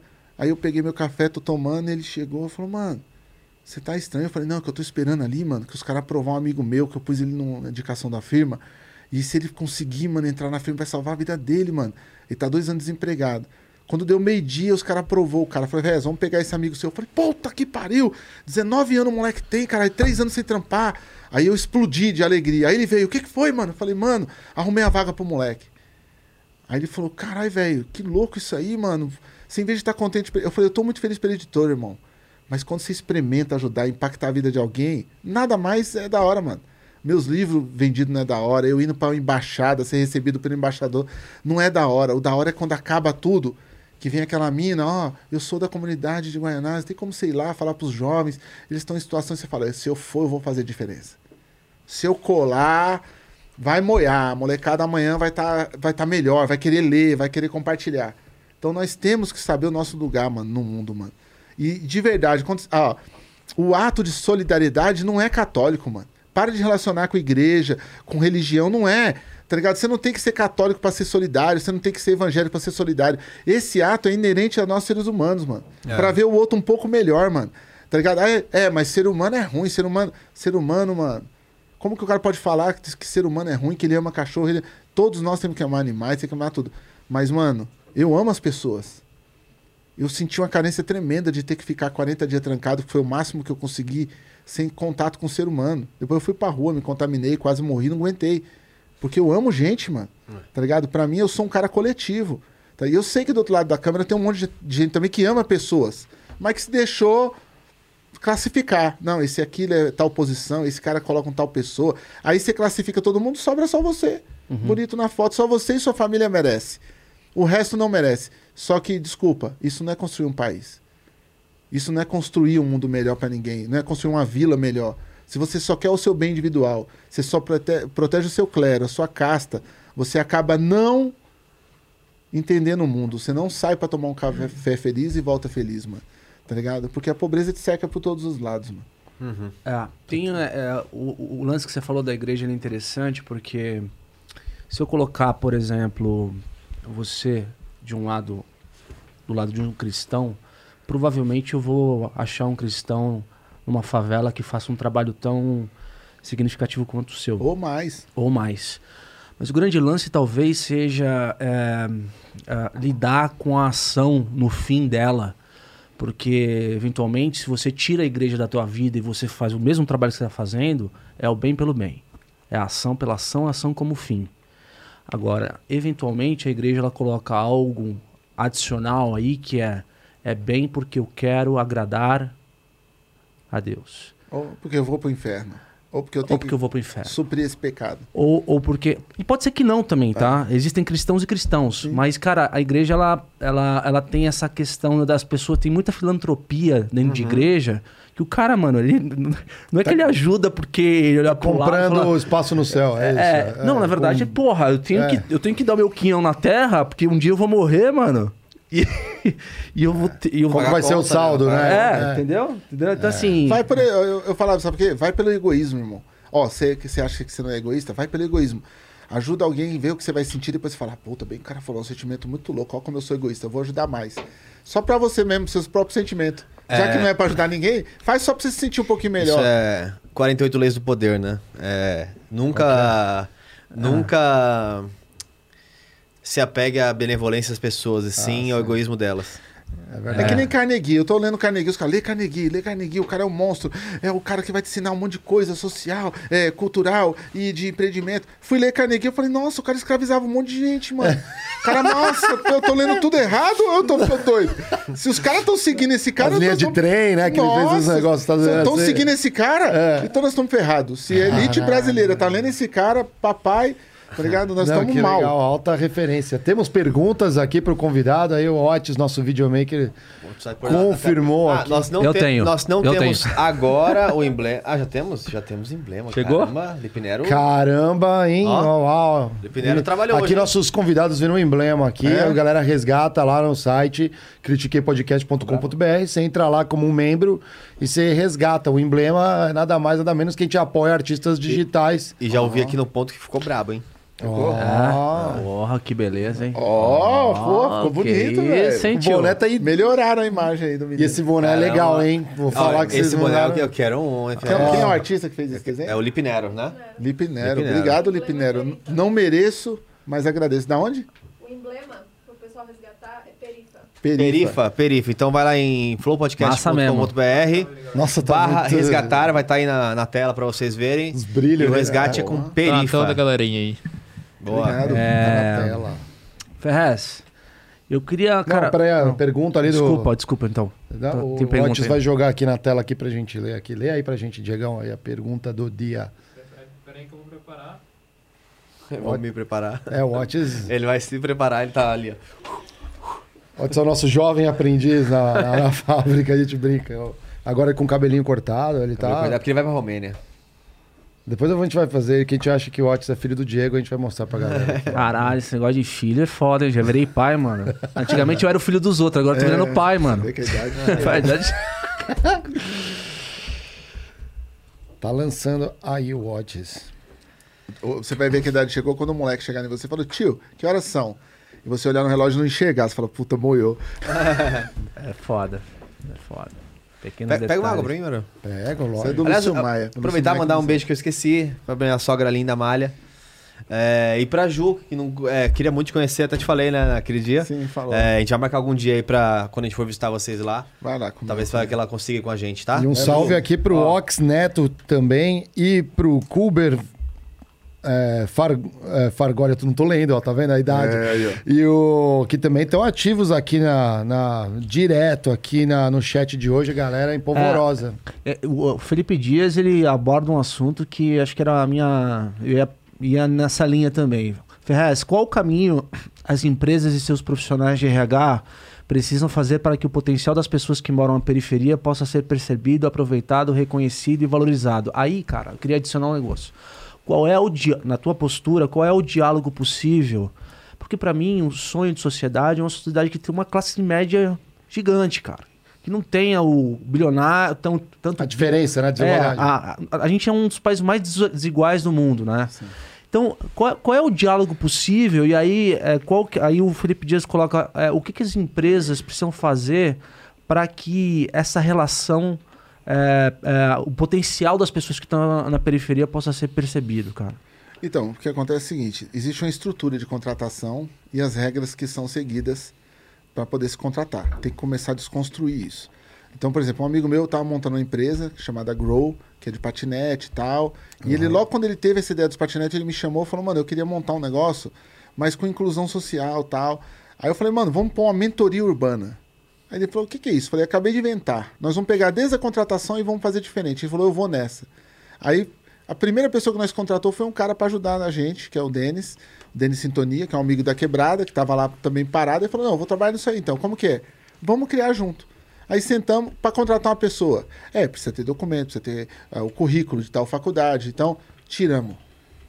Qual é a função? Ah, é para ser líder social, para poder levar os patinetes nas comunidades. Não precisa de faculdade. Então tira a faculdade. Ah, mas vai ter que ter faculdade para esse cargo aqui que é da... Ah, então tá bom. Então tem que ter faculdade para esse cargo? Então que seja o NISA também. Que não seja só as faculdades mais caras. A NIP também, as faculdades que tá mais na quebrada. Porque já começa excluindo, só fica os caras que têm as faculdades mais caras. FGV e tal. Então a gente começou a desconstruir essa contratação. Meu, pra você ter ideia, a gente contratou uma mina que ela não tinha RG, velho. Tá ligado? A mina passou na entrevista com nós, nós trocou ideia, falou: ah, eu sou de tal lugar, eu tenho disposição, eu quero montar os patinetes. Falei, tá, então me, me dá os documentos, nós vamos dar entrada. Não, não tem RG. Como você não tem? Nunca tirei. Vamos lá. Aí vamos lá tirar. Pega, o, o Denis, que dava na sintonia de fazer isso, pegou a mina, levou, tirou o RG, voltou. pra- Pá, a mina trabalha até hoje lá, mano. Hoje a mina tem um cargo, né? Ela foi pra outra startup, tem um cargo três vezes maior, ganha três vezes mais, super competente, fez faculdade. Nesse inteirinho ela começou a fazer faculdade. Então, assim, é dar. Ah, é a oportunidade. Não afrouxa o sistema de conclusão do negócio, tá ligado? Quantos funcionários deu mancada? Porque dá também. A gente contratou gente que deu mancada. Ó, o cara ali, mano, deu mancada. Tem uma ferramenta que o cara levou embora. Tá bom, vai demitir o cara? Vai. Não escorraça o cara, velho. Pra Ah, que dar um, um justa causa num cara que pegou uma ferramenta? Chama o cara e fala, irmão, você fez isso. Chamou na consciência, o cara, ó, mano, pô, mancada, eu tava meio assim em casa, precisando de um bagulho. Eu falei, mas tá errado, irmão, você vai ser demitido, mas ninguém vai escrachar. Ó, quando precisar de uma referência, me liga, só que você vai melhorar. Na outra empresa você vai ser melhor, não vai pegar um negócio da empresa. Não, porque eu não posso indicar um cara que pega um negócio da empresa, entendeu? E aí nós fomos situação a situação, mano. Ah, Fez, mas isso levou. Não, criou um departamento de mentoria urbana. 300 funcionários, 5 era mentoria urbana. Deu prejuízo para a empresa? Não. Pelo contrário, muitos caras não processou quando saiu. Muitos caras viu o lado humano da empresa. Eram, a, gente, a equipe nossa que a gente montou resgatou muito patinete, porque as comunidades começou a devolver, falar, não, esses caras aí pôs meu filho para trabalhar, meu filho era de tal lugar, as comunidades se conversam. E a maior recuperação que teve de bike e patinete foi no Capão Redondo. Teve que montar uma base lá para devolução, mano. Porque o povo pegou o negócio para eles e falou, não, é nosso. Então tem como fazer, ah, mas vão roubar tudo. Roubava na Faria Lima. No Capão não roubava. Entendeu? Então, verdade. é, é é montar um sistema diferente do que é. Porque esse sistema não funciona, irmão. A gente já viu que é excludente para todo mundo. Esse sistema não dá mais. Então, você dentro da sua estrutura, está montando um mini comércio tal. Mano, você pode dar oportunidade. Ah, mas deu oportunidade pro cara uma vez que era motoboy, o cara deu mancada. Você vai dar oportunidade pro cara que faz FGV, ele vai dar mancada também, mano. Ser humano é assim. Não é todo mundo que pega a maior. oportunidade, A gente né? sabe. Vai ser uma Aí, ó. muito maior. Investir num Não, tema e, aí. assim, é, é o, que, é o que a gente fala aqui de vez em quando. O Brasil, as pessoas falam tanto em apagão tecnológico, né? Tipo, pessoas que não têm, ah, tipo, não têm mão de obra qualificada para assumir determinadas funções. Eu acho que, cara, é, você simplesmente é, ir onde as pessoas estão, desenvolver, é, fomentar a qualificação, eu acho que é, é conectar pontos, né? Conectar pontos. Eu acho que é, é, não adianta a gente falar que falta mão de obra se a gente também não tem uma contrapartida. Por isso que eu falo tanto da questão das políticas públicas. Você falou que não acredita muito na questão do Estado, né? É, porra, a gente tem um monte de gente querendo trabalhar que não consegue arrumar emprego. Por quê? Porque não tem qualificação. Aí as empresas chegam e falam, puta, tá precisando de mão de obra. Tem uma ponta, tem a outra. O que que tá faltando? Eu acho que aí é fomento, é política sim, pública. Não, eu não tô, é, veja só, quando eu falei do Estado, eu falei que eu não espero a mudança do Estado. Não que eu não luto por ela, tá ligado? A gente Uhum. tem que lutar porque é papel do Estado. Cobrar, né? Classificar e é, desclassificar e dar vida melhor para todo mundo. O Uhum. papel do Estado é esse, é você ter a mesma oportunidade que um cara agora no Jardim está tendo, um cara do Capão poder ter. Esse era o papel do Estado, em pé de igualdade. Ah, é uma escola pública dentro da quebrada, mas ela tem um professor que pode dar aula no nível que o cara lá da faculdade pública pode dar. Entendeu? Uhum. Tinha que ser assim. Mas não é. E não vai ser construído com, com o olhar que o brasileiro está tendo para o próprio povo, mano. Não, não, tá, não vai ser construído dessa forma. E eu já fui em escolas que um professor mudou toda uma quebrada inteira, mano. Porque ele acredita nisso. Ele acredita que mudando o ser humano para melhor, que sendo participativo, que tendo uma escola que todo mundo pinta junto, que todo mundo vai trabalhar junto em prol dela, sendo a classe alta, classe média, tudo funciona se for participativa. Lá no meu projeto, no Interferência, não é a gente que desmonta as mesas. Quem desmonta é as crianças. Não é a gente que põe os pratos. Quem põe é as crianças. Não é a gente que lava a louça, é as crianças. E não é porque a gente um dia obrigou, não. Porque desde o começo foi assim. Você quer comer, então vamos pegar e vamos servir todo mundo junto. Eu vou lavar o prato. Eu lavo o prato no meu projeto. Quando você for lá, você vai ver. Do mesmo jeito que uma criança lava. Eu monto o banco do jeito que ela monta. Ninguém pede nada pra ninguém. Traz meu café, traz minha água, traz meus lanches, traz minha comida. Não tem. Aí daqui é pra todo, todo mundo entendeu. Tem carteira arriscada, irmão? Não tem. Tem portão quebrado? Não tem. Tem banheiro sujo? Não tem. Porque um faz um xixi no chão, o outro vai lá e limpa. Você é louco, não posso me deixar o meu, o meu amiguinho mijar aqui no xixi. Ó, tio, hoje foi no banheiro, mijaram no chão. Eu acho isso super errado. Então eu limpei, mas a próxima vez nós vamos chamar todo mundo para conversar. Fica de todo mundo. Pô, se eu consigo fazer isso no micro-universo, com as crianças de quebrada, que tem acesso a quase nada, como que o cara não consegue fazer isso numa, numa, numa elite, num colégio de elite? Tá ligado? Você vai lá no colégio de elite dar uma palestra, é uma vergonha, o cara não sabe o que é catraca, mano. É Eu fui fazer faculdade na palestra na FAP e o cara, com licença, o que, que é catraca? Eu falei, de ônibus? Tá, mas é, de ônibus? Como assim? É? O que é catraca? O cara nunca passou, não, Nunca, nunca pegou passou, produção. nunca ouviu a palavra catraca. E esse cara vai dirigir filme. Tá fazendo pra cineasta pra dirigir filme sobre o nosso povo. Cara, Que vai virar comercial de Doriana com três caras amarelo, com a mulher amarela e todo mundo amarelo. E, entendeu? Esse cara que vai coordenar o que nós vamos ver daqui a 20 anos, velho. Ou daqui a mais, menos anos, né? Porque o cara vai se formar agora. Você Então, vê é- empresas entrando numa, numa outra linha assim que você acha que faz mais sentido? Tem várias empresas que estão tentando. Umas estão fazendo joguinho, né? Contratam a trans, contratam a mina negra, aí põe ali para fazer uma média. Mas algumas estão entrando, algumas entenderam que é necessário você ter uma vertente autêntica de, de, de mudança, tá ligado? Então tem empresas que estão nesse momento preocupadas, eh, tentando pôr uma, uma, uma, uma comunidade dentro da empresa de uma forma que seja legal. Não vai pôr a mina ali. Gente, ó, eu vou falar uma coisa para vocês. Eu abri vaga para contratar ano passado. Eu precisava de três caras para trabalhar na editora comigo tal. Vocês têm ideia, mano, do que é você entrevistar um cara que ele sabe que ele não vai ser contratado? Que ele levou um currículo que não tem nada a ver com a editora? E aí você fala, mano, mas aqui não tem a redação, aqui não tem o design, aqui não tem nada. Aí ele falou, mano, eu vou falar a verdade pra você, eu só precisava ser entrevistado, mano. Como assim? E aí você falar, como assim, mano? Ferrez, eu sabia que se eu viesse aqui, você ia me entrevistar. E eu precisava tanto ser entrevistado. Irmão, onde eu chego com a minha cor, ninguém me entrevista, mano. Os caras cancelam a entrevista quando eu chego, mano. Teve, eu, fui, eu cheguei num trampo, mano, que a mulher falou, ah, eu não sabia que você era... E ele falou, negro? Que isso? A mulher, não, não, que você era assim, de idade, mais de idade. Ele falou, mas moço, eu tenho 32 anos. Entendeu? E aí ele foi tirado na, na, na entrada da entrevista, mano. E ele tava ali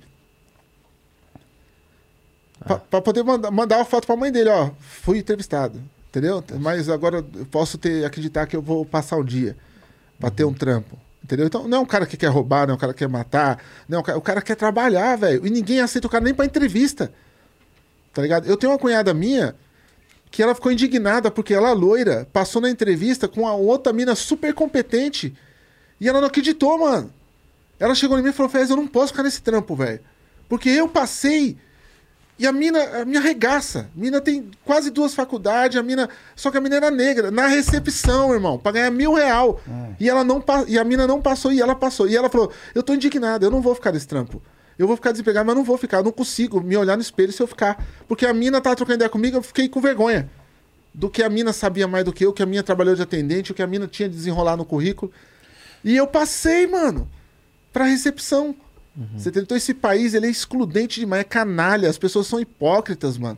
Tá ligado? As pessoas, elas, elas cerceiam a liberdade, elas acabam com o sonho de um monte de gente, mano. Quem tem o poder de contratar, quem tem o poder de empreender, que empreenda pelo lado humano da coisa, mano. Tá ligado? Que dê oportunidade pra também ter oportunidade mais pra Ah. frente. Mas existem iniciativas que estão querendo, é, pelo menos, amenizar. é, os- porque, é, vamos falar um pouco. é, O racismo é uma, é uma questão, antes de tudo, histórica, né? É uma coisa que, que, que é perpetuada, né? É, não sei se eu tenho lugar de fala para falar aqui, mas. Claro que tem. é, Se você se incomoda com o tema, tem sim. Não, então, Claro. assim, é, então assim, cara, tem empresas aí, no caso, quando a Magazine Luiza é, iniciou um processo de trainee somente com negros, cara, foi enxovalhada no Nossa, mercado. Enxovalhada no mercado, cara. Eu É, ouvi de amigo, eu falei, é. cara, você não tá entendendo. Porque a questão Cara, é a seguinte. é assim, ah, porque, ah, mas por que, que não dá? O amigo meu falou assim: ah, mas por que, que não dá ali? Então, pra brancos, meia, 50, 50, não sei o quê, se a população é assim. Eu falei que porque os brancos já estão lá. Tudo, muito, já tem tudo Já tem tudo, cara. Nunca abriram uma oportunidade É, assim. Exatamente. É, Já é viu uma, na liderança é uma das empresas? distorção né? no entendimento do conceito. Não se trata de privilégio por somente negros quando não há privilégio, e sim também uma questão de representatividade.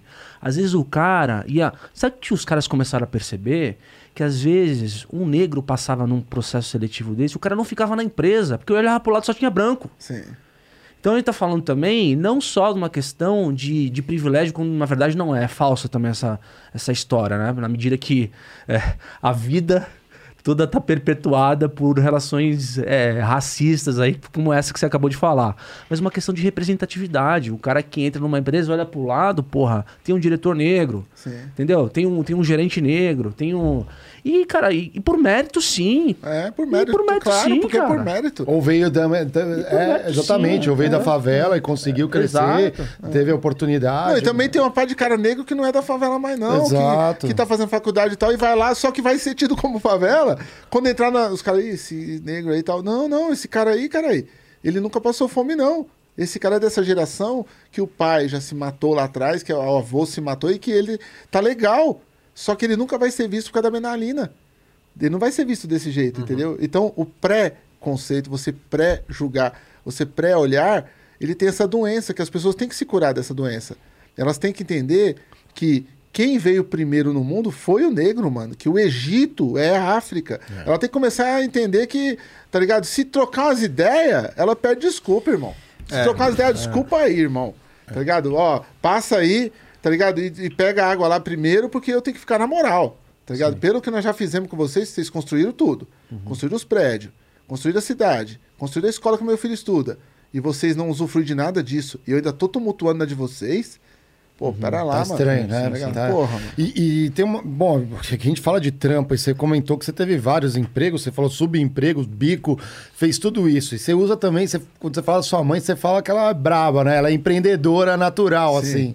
É, como que essas referências e todo esse aprendizado que você foi tendo, se você puder comentar algumas coisas que você fez também, foram te agregando no momento onde você abriu empresa, ONG e tudo mais, porque de certa forma a gente sempre vai aprendendo. Sim. Na Eu- correria você vai pegando um pouco de cada coisa. Sabe o né? que eu descobri? Ó, a minha editora só tá indo bem porque eu, eu lido como funcionário. Eu como funcionário. O meu patrão é o Thiago, que é meu sócio. Eu falo, tudo eu tenho que fazer direito porque tem outro sócio, tem o Thiago, então eu tenho que prestar conta tudo direito. Eu tenho que fazer tudo certo, eu tenho que levantar cedo, eu tenho que pôr aquele gibi pra lá. Quando eu, quando eu me entendo como patrão, eu não trabalho direito, porque eu sempre trabalhei como funcionário. A minha cabeça ainda é de funcionário.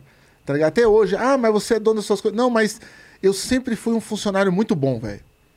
Eu nunca fui um funcionário ruim. Ó, se eu quiser agora ligar pro meu patrão, meu, ó, você ver, fala meu patrão, hein? Pra Você vê, ó. meu ex-patrão, quando eu tinha 12 anos de idade, se eu ligar agora nele, o seu Marcos, e eu falar, seu Marcos, eu preciso trabalhar na padaria de novo de pacoteiro, ele vai falar cola. Você entendeu? Eu nunca fui um funcionário que não ves- vestiu a camisa do CNPJ. Ah, então você era puxa-saco. Não, não. Eu entendia que o fluxo de eu receber meu dinheiro era tratar a empresa do cara bem. Era eu gerar renda pro cara. Se se ele não ganhasse 10 vezes mais, ele não pagava meu salário, mano. Era simples assim. Ele tava pagando forno. O forno custava 10 mil. Eu tinha que contribuir com aquele forno, trabalhando com 500 reais por dia a mais para ele poder pagar o forno. Eu sempre entendi isso. Eu nunca fui um filho da mãe, tá ligado? Que acha, ah, não, vou perder cara, que vou. Eu nunca fui invejoso com nada. Eu trabalhei com milionários, mano. E eu ganhava minha merreca e voltava pra casa, no, claro, não aceitando aquilo de, ai, o cara era conformado. Não, não era. Mas eu sabia que a minha merreca ia juntar em várias merrecas e eu montar meu negócio. Quando o dono do Mortandela, tá ligado? O, o, o Sérgio Pinheiro, ele me contratou para trabalhar no Mortandela, que ele me deu uma oportunidade, falou, mano, eu vi uma entrevista sua, vem trabalhar comigo, vem escrever piada e tal.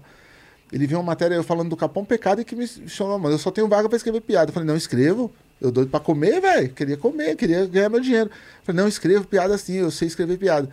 Colei lá, ele viu que eu não sabia escrever, falou, mano, fica aí escrevendo uns contos, negócio, depois nós resolve. Me deu uma oportunidade bonita. Sérgio Pinheiro, um cara que ele criou o Tadelino, o Mortandela, aquele site, Sim, né, mano? sim. E esse- ele me deu uma oportunidade da hora, mano, tá ligado? E no, no meio disso tudo, um dia ele viu eu conversando com o funcionário. Eu falei, mano, eu vou montar uma marca, eu vou montar uma marca chamada da Sul, uma marca de favela e tal. E ele teve a sabedoria de falar, ó, vem cá, você vai ficar mais três meses aqui, vai receber seu dinheiro e vai montar sua marca lá pra puta que te pariu. Eu falei, por quê? Ele falou, porque você é monstro, mano. Você vai ficar aqui, você vai tomar meus funcionários, velho. Vai embora, mano. Eu vou deixar aqui, você ganha o seu salário e depois você se joga. Tá ligado? E ele deixou eu ganhar meu salário e teve a bondade depois de falar, mano, agora vai tocar sua vida. A dona da empresa que eu trabalhava, a dona Ana, que eu trabalhava numa empresa chamada Ética Manpower, uma empresa coligada ao ofício Manpower, que era de terceirização de funcionários. Aham, sim. Essa Aham. empresa, ela é licenciada pela dona Ana Maria Detol de Vasconcelos Pinheiro, que era a Uau. mulher que comandava a, a empresa. Essa mulher me chamou, ela falou, eu vou te ajudar a lançar seu livro. Onde eu vou no banheiro tem um poema, onde eu vou não sei o quê. Eu falei, não, é que eu estou escrevendo um livro mesmo de poema. Ela falou, então eu vou ajudar a lançar. Ela lançou meu livro no dia 22 de novembro de 1997. Ela me entregou os fascículos na Biblioteca Mário de Andrade e falou, você está demitido.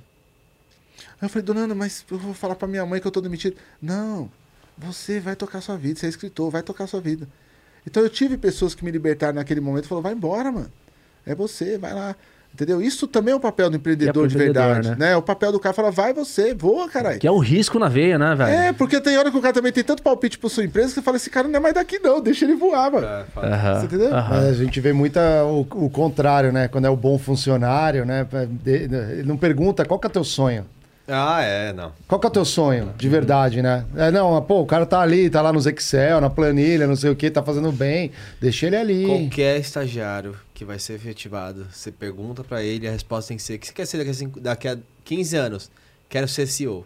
É. Você pergunta, não, não responde. Não, acho que agora CEO, tá é tipo, diferente, já viu que não- falar. não tem vida, Mas né? era, mas era. Hoje Era, em dia é, as pessoas estão mais tranquilas, mas era. Eu assustava, eu falava, mas não tem como. Eu, eu- eu- numa entrevista, um menino falou assim, eu falei, o que, que você quer ser nessas coisas assim? Ele falou, cara, eu quero fazer uma carreira para ser diretor em cinco anos. Ah. Eu falei, não vai dar.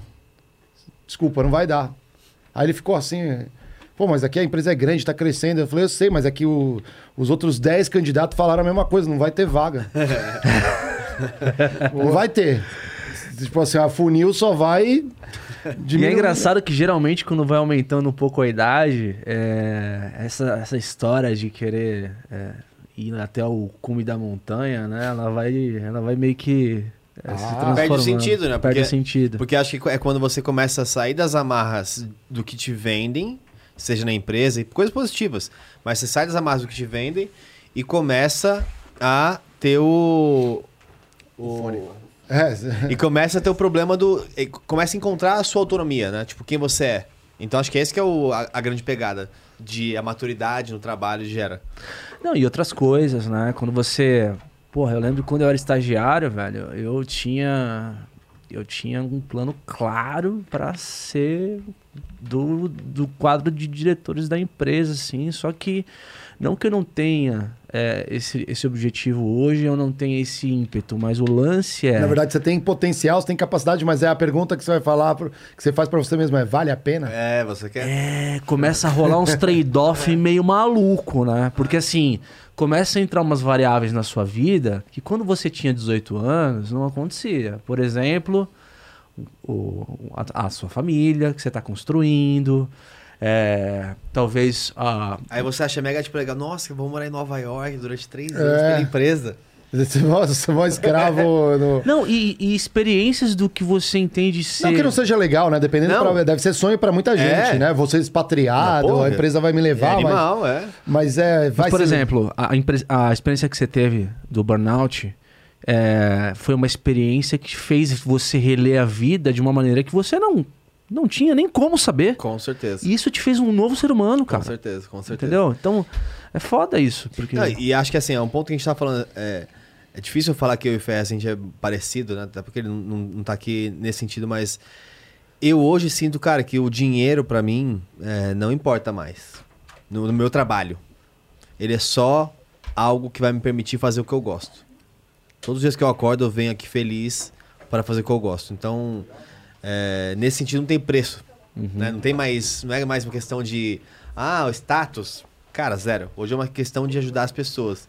Se- Seja ajudando o Igor Monark, Sim, né? Que nos tava estúdios Flow, nos estúdios Flow. estavam. É, mas, pô, eu cheguei aqui eram, eram 14 pessoas, hoje são 70. Então eu sinto ajudando as pessoas de fato, tá ligado? Você tá criando... É, tipo, a, a identificação de grupo. Exatamente, exatamente. Mas, cara, então, nesse, ne- nessa linha, a gente tá falando do que que, do que, que é suficiente para a gente a- alcançar a contemplação na nossa, na nossa profissão. Então, por exemplo, aí eu, eu- eu queria te fazer uma pergunta sobre a tua quebrada hoje. Quebrada, você, você, você publicou o teu, teu, teu primeiro romance em 1997, certo? O de poesia foi o, O de primeiro. poesia, né? Então você publicou 10 obras, sempre na mesma quebrada. Sempre, é, talvez, é, se inspirando e em contato com pessoas do mesmo lugar, né? De lá para cá, houve mudanças econômicas no país e particularmente na, no teu lugar. Talvez você possa comentar, porque acho que é uma coisa que eu queria saber. Agora, a molecada que consegue ir é, para fora da quebrada, conseguir um emprego numa empresa. Antigamente o cara é, ele conseguia ganhar um dinheiro, ele saía da quebrada e ia morar em outro, ba em outro bairro, e hoje ele, ele fica mais na quebrada por causa dessa identificação. Como é que você vê hoje, a, ao longo do tempo, o Capão Redondo, cara? É, é, difícil dar uma resposta porque cada situação é uma situação, tá ligado? Tem uhum. gente que se formou médico e foi embora. Tem gente que não se formou e quis montar um trampo na quebrada. E tem outros que se formou e também ficou na quebrada. Não, não é, a periferia não é um monobloco, assim, que eu tenho uma resposta padrão, uhum. porque alguém vai estar do outro lado falando, nada a ver, eu não, eu não fiz isso, eu fiz o contrário. Então tem, tem várias situações dentro da mesma. Uhum. Tem gente que conseguiu terminar a sua casa, a maioria das pessoas lutam para tentar terminar a casa, o acabamento por dentro, nem por fora consegue, às vezes consegue, trabalha 30 anos numa empresa e consegue terminar uma casa acabamento por dentro, tá ligado? E ali depois vai se aposentar e vai viver, vai viver ali, né, mano? Vai terminar o, o, os seus dias ali. Muitas vezes sem atividade de exercício, sem atividade médica, sem poder pagar um convênio legal, porque uhum. ficou num trampo que não, não proveu isso tá ligado? Por isso que é muito importante falar de finanças. Eu sempre, quando eu posso falar, mano, falo, meu, pega seu dinheiro, guarda um pouco. Porque quando eu tinha 13 anos, eu fui fazer um bico numa feira, e aí o cara, o Sérgio, da, da Mercedes, que ele tinha uma, um, uma lojinha de, de, de, doce, ele chegou em mim e falou assim, ó, oh, deixa eu te falar uma coisa, você vai ganhar seu dinheiro na feira hoje. Você vai carregar quantas caixas? Eu falei, não sei, mano. Quanto o cara vai te pagar? Eu falei, vai me pagar 7 real, mano. Que na época era 7 cruzeiro, né? E falou, então eu vou te falar o segredo da vida. O segredo da vida é esses dois bolsos aqui, ó. Aqui entra e aqui sai. Sempre o que sai tem que ser menos do que entra. Só isso aí. Boa sorte. Eu nunca esqueci isso que ele falou para mim. Passou uns 5, 6 anos, eu tava trabalhando com um alemão, que mexia com as ferragens, com bicicleta, e eu tava lá carregando umas, umas ferragens para ele, fazendo um bico também. E falou: Ó, oh, eu tô vendo que você é gordinho aí, você tá penando para carregar. Eu vou te dar um conselho. Aí eu falei, na época eu achava que conselho o cara tava me tirando, né? Mas não. Ele falou assim: ó, a vida é foda, mano. Aí eu, oi? A vida é foda. Pensei, eu com 16 anos. A vida é foda, mano. Vai piorar tudo, então se prepara. Uhum. O cara olhou bem no meu olho e falou: se prepara, que vai piorar tudo. A vida é foda, mano. Eu nunca esqueci também, o cara falou, peguei para mim. Então, muita coisa eu fui pegando dos outros que iam me falando. Fora o que eu ia lendo depois, tá ligado? Uhum, uhum. É... Agora, assim, a periferia é um, um, um, mosaico gigantesco, mano, uhum. de possibilidades. Uhum. Tá ligado? Tem cara que construiu, construiu sua casa, montou um comércio. Muita gente que montou mercado há, há anos atrás ficou rico. O mercado deu dinheiro para muita gente. Depois açougue. Uhum. Açougue deixou muita gente rica, mano. Material de construção deixou muita gente rica na quebrada. Uhum. Tá ligado? E aí, hoje, os herdeiros, os filhos, conseguem ter uma vida melhor por causa disso. Ah. Mas sempre no comércio e no sofrimento, carregando peso e blá blá blá. Nunca foi suave para quem tá na quebrada. É que, sabe, assim? é que sabe por que, que eu perguntei? Porque, por exemplo, tá passando uma linha de metrô lá. Já começa a ter umas infraestruturas que no passado não tinha. Mas o metrô então é enganação. Vou te falar. Ah, é? Já vou desconstruir isso aí. Hum. Onde o metrô passa, mata tudo. Por quê? O metrô passou, matou todos os comércios em volta. É mesmo? É, porque o cara passa de metrô, ele para. Todo lugar que tem um comércio, ele para. Ele passa de metrô, não quer dizer nada. Mete uma coluna, o metrô é no alto, é. a loja do cara morre embaixo. É mó ilusão. O metrô, chegou no Capão, ele matou 90% dos comércios onde ele passou tá ligado? Não ajudou ninguém nada. Uhum. Tanto que o metrô pediu para mim, quando foi fazer, eles foi finalizar a obra, eles estavam com muito problema com os moradores, processo, problema. Funcionários que, que construíram o metrô abusaram sexualmente de meninas dentro da quebrada. Nossa, Teve vários bagulhos pesados. Nossa, pesado. Que as pessoas não falam. É porque o metrô chegou, é como se fosse uma apropriação, tá é, ligado? É. Então, várias coisas. Aí eu escrevi o texto, os caras não pôs no livro, me pagou o cachê, que na época deu para mim comer um ano, tá ligado? Eles me pagaram o cachê, mas não puseram, porque eu, eu tratava da problemática do metrô vir pro bairro. O metrô não ajudou o bairro, tá ligado? Tá levando ah, a galera para trabalhar no centro. Nada, tá... o metrô, mano, o metrô conversa com o Santa Amaro. Nós ficou anos conversando com o Santa Amaro. Do Capão pra Santa Amaro adianta o quê? Todo mundo trabalhava no centro. Então foi uma ilusão. Quando construiu a estação, ah, agora pá, não chegava em lugar nenhum, mano. Você viu para dar volta, para eleger os outros, para fazer acerto. Hum. Tá ligado? Que o cara do grande mercado pagou pro metrô parar na estação mais próxima. O resto, papai, teve as lojas fechadas. Então, assim, se você pegar os Vila das Belezas, uhum. que é onde passa o metrô, tá tudo morto, mano. Aí, quem que achar que eu tô mentindo, pode falar aí, por favor. Ah, tá ligado? Escreve aí nos comentários, vê se eu tô mentindo, se a Vila das Belezas inteira não tá morrendo por causa que o metrô passou lá. Entendeu? Então não ajudou ninguém em nada. Tá ligado? Os caras fez uma avenida nova, que era pra facilitar o acesso ao Capão, paralelo ao metrô, que é onde morreu muita gente por causa de assalto. A Avenida Nova não tinha nada, não tinha farol, não tinha luz. Então os caras aproveitavam pra assaltar. Só... A política pública pra periferia é outra. Quando eu colo nos candidatos, eu troco ideia. Eu falo, pelo amor de Deus, faz um transporte coletivo que ele rode e entre as quebradas. Eu tô pedindo isso há 30 anos, mano. Que nem isso os caras entendem. O cara pega o ônibus, ele vai daqui pro centro, do centro pra cá. É. Ele não vai do comercial pro Parque Santo Antônio, do Santo Antônio pro São Bento. Você tem que ir pro terminal pra voltar pro bairro, mano. Então, nem uma, nem uma, uma, uma estrutura de mobilidade certa o candidato faz. Por quê que eu te pergunto que ele não faz? Obrigado. Porque ele não pega o metrô. Ele não pega um ônibus. Ele não tá sofrendo na beirada do ônibus. Quando chega 9 horas, acabou o ônibus. 11 horas da noite, acabou o ônibus É. para aquele lugar. Ele não sabe aquilo. Ele mora nos lugares privilegiados. Ah, mas é muito caro pro busão ficar rodando de madrugada, vão dizer. Circular. É. Ele tem que ter o circular dentro dos bairros, porque os bairros não se conversam. Aí eu não curto o ambiente do outro bairro, o bairro não vem em mim, fica rivalidade entre os bairros. E de repente é pra isso mesmo, né? Pra ninguém se conhecer. É. E a, a Dona Irã já dizia, né? Sou. É, como é que é? O- Mora. sou filho único, Ah, tenho minha casa. Ele é do, da 11 e meia, né? Ah, é. Era, já falava do problema de mobilidade da, da, da, da, periferia pro centro, né? Sim, a Dona Irã é pesada. A Dona eh, colecionava brinquedo e construía brinquedo, sabia?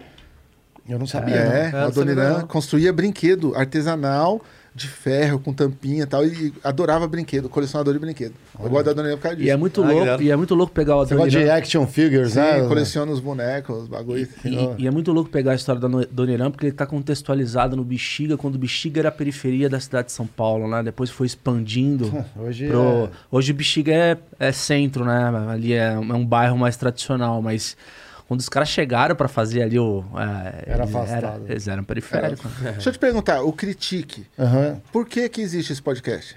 Cara, a gente dá voz. É bom, primeiro que a gente fala de mundo corporativo, trabalho, né? Porque o trabalho, a gente pensa assim, né? Pra muita gente é ou vive ou trabalha. Não coloca o trabalho dentro da vida. Então, quando a gente resolveu se juntar, a gente sabia muita merda que rolava nas empresas. A gente sabia o que tava de errado, ou aquela coisa que a gente questionava. A gente falou, cara, tem um jeito da gente questionar isso. E quando a gente ah, decidiu abrir o podcast, a gente falou, vamos trazer galera que pode complementar. Então, se a gente olhar, se a galera que acompanha a gente, e a gente já tem uma galera bem legal, inclusive haters também, que é. se a gente vê que é bom, Aí né? funcionou, aí tá então, funcionando, exatamente, né? Que tem. Então, assim, a gente tá tentando mostrar pra galera formas de trabalho. Inclusive, a gente teve convidado aqui que falou assim: pô, meu- ele trouxe o autor do Barra, né? Falou: o meu emprego sumiu. É, porque mudou. Então, é, a gente tem convidado que fala assim: como abrir franquia? Vou pegar uma lojinha de não sei o que, como que eu abro? É, Ah, pra- pra- então pra é, mim- é informar. É, também, informar e criticar. E pra- criticar.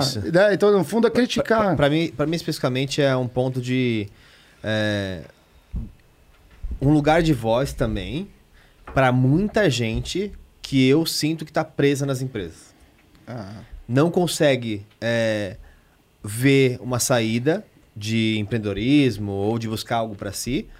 É, ainda acredita no mundo do trabalho é, e dos objetivos de ser promovido e além. E tudo bem, a gente pode E tudo ajudar. bem, pode ajudar também. Claro. É, mas que e eu acho legal que tem as empresas, que tem os, a- que as pessoas sejam promovidas, etc.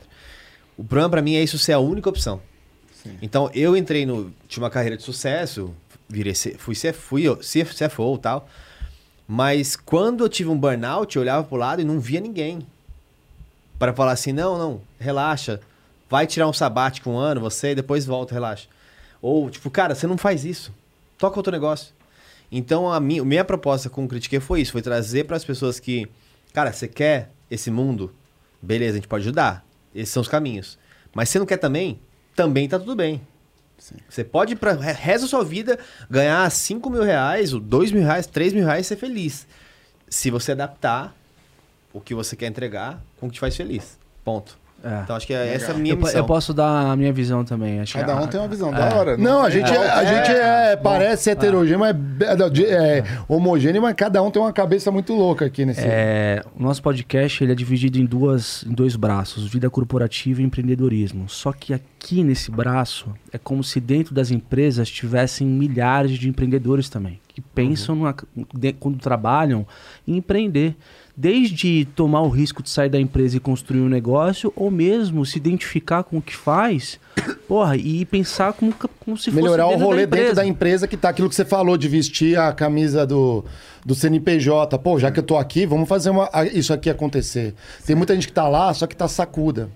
E na real era pra ser um livro, o podcast. Ah, é? Que a gente ia contar as merdas que acontecem nas corporações As e tudo mais. Que a gente sabia várias histórias. Que a gente controle. traz uns extras até. A gente tem uns episódios só nós três aqui que a gente traz um pouco disso. Só que a gente falou, cara, a gente vai fechar só nisso aqui, vamos abrir. Abre para debate. Então, assim, por que, que eu perguntei isso? Porque eu acho que essa conversa também tem que ter um princípio, né? E um fim, né? O fim é o quê? É o cara sair com a informação, cutucar um pouco a mente dele, mas também ele sair com. Pô, assisti o Critique hoje e o bagulho deu uma tumultuada, mas também me deu algumas alternativas, né? Eu acho que eu vou deixar uma alternativa aqui, uma delas, perante o que nós falamos. Hoje, as empresas estão buscando conceito em tudo. Então, em grandes empresas, ah, o pão de açúcar está buscando um conceito porque perdeu. Era pequena vivenda, tinha o conceito da comida comunitária ali, do, da hortaliça próxima, ah, então tudo vinha pro tal. Tinha um conceito, perdeu, porque cresceu muito, virou um bagulho de grife, de shopping, tal, tal, tal. Né? Então, o que eu vou deixar de conselho para o seu público?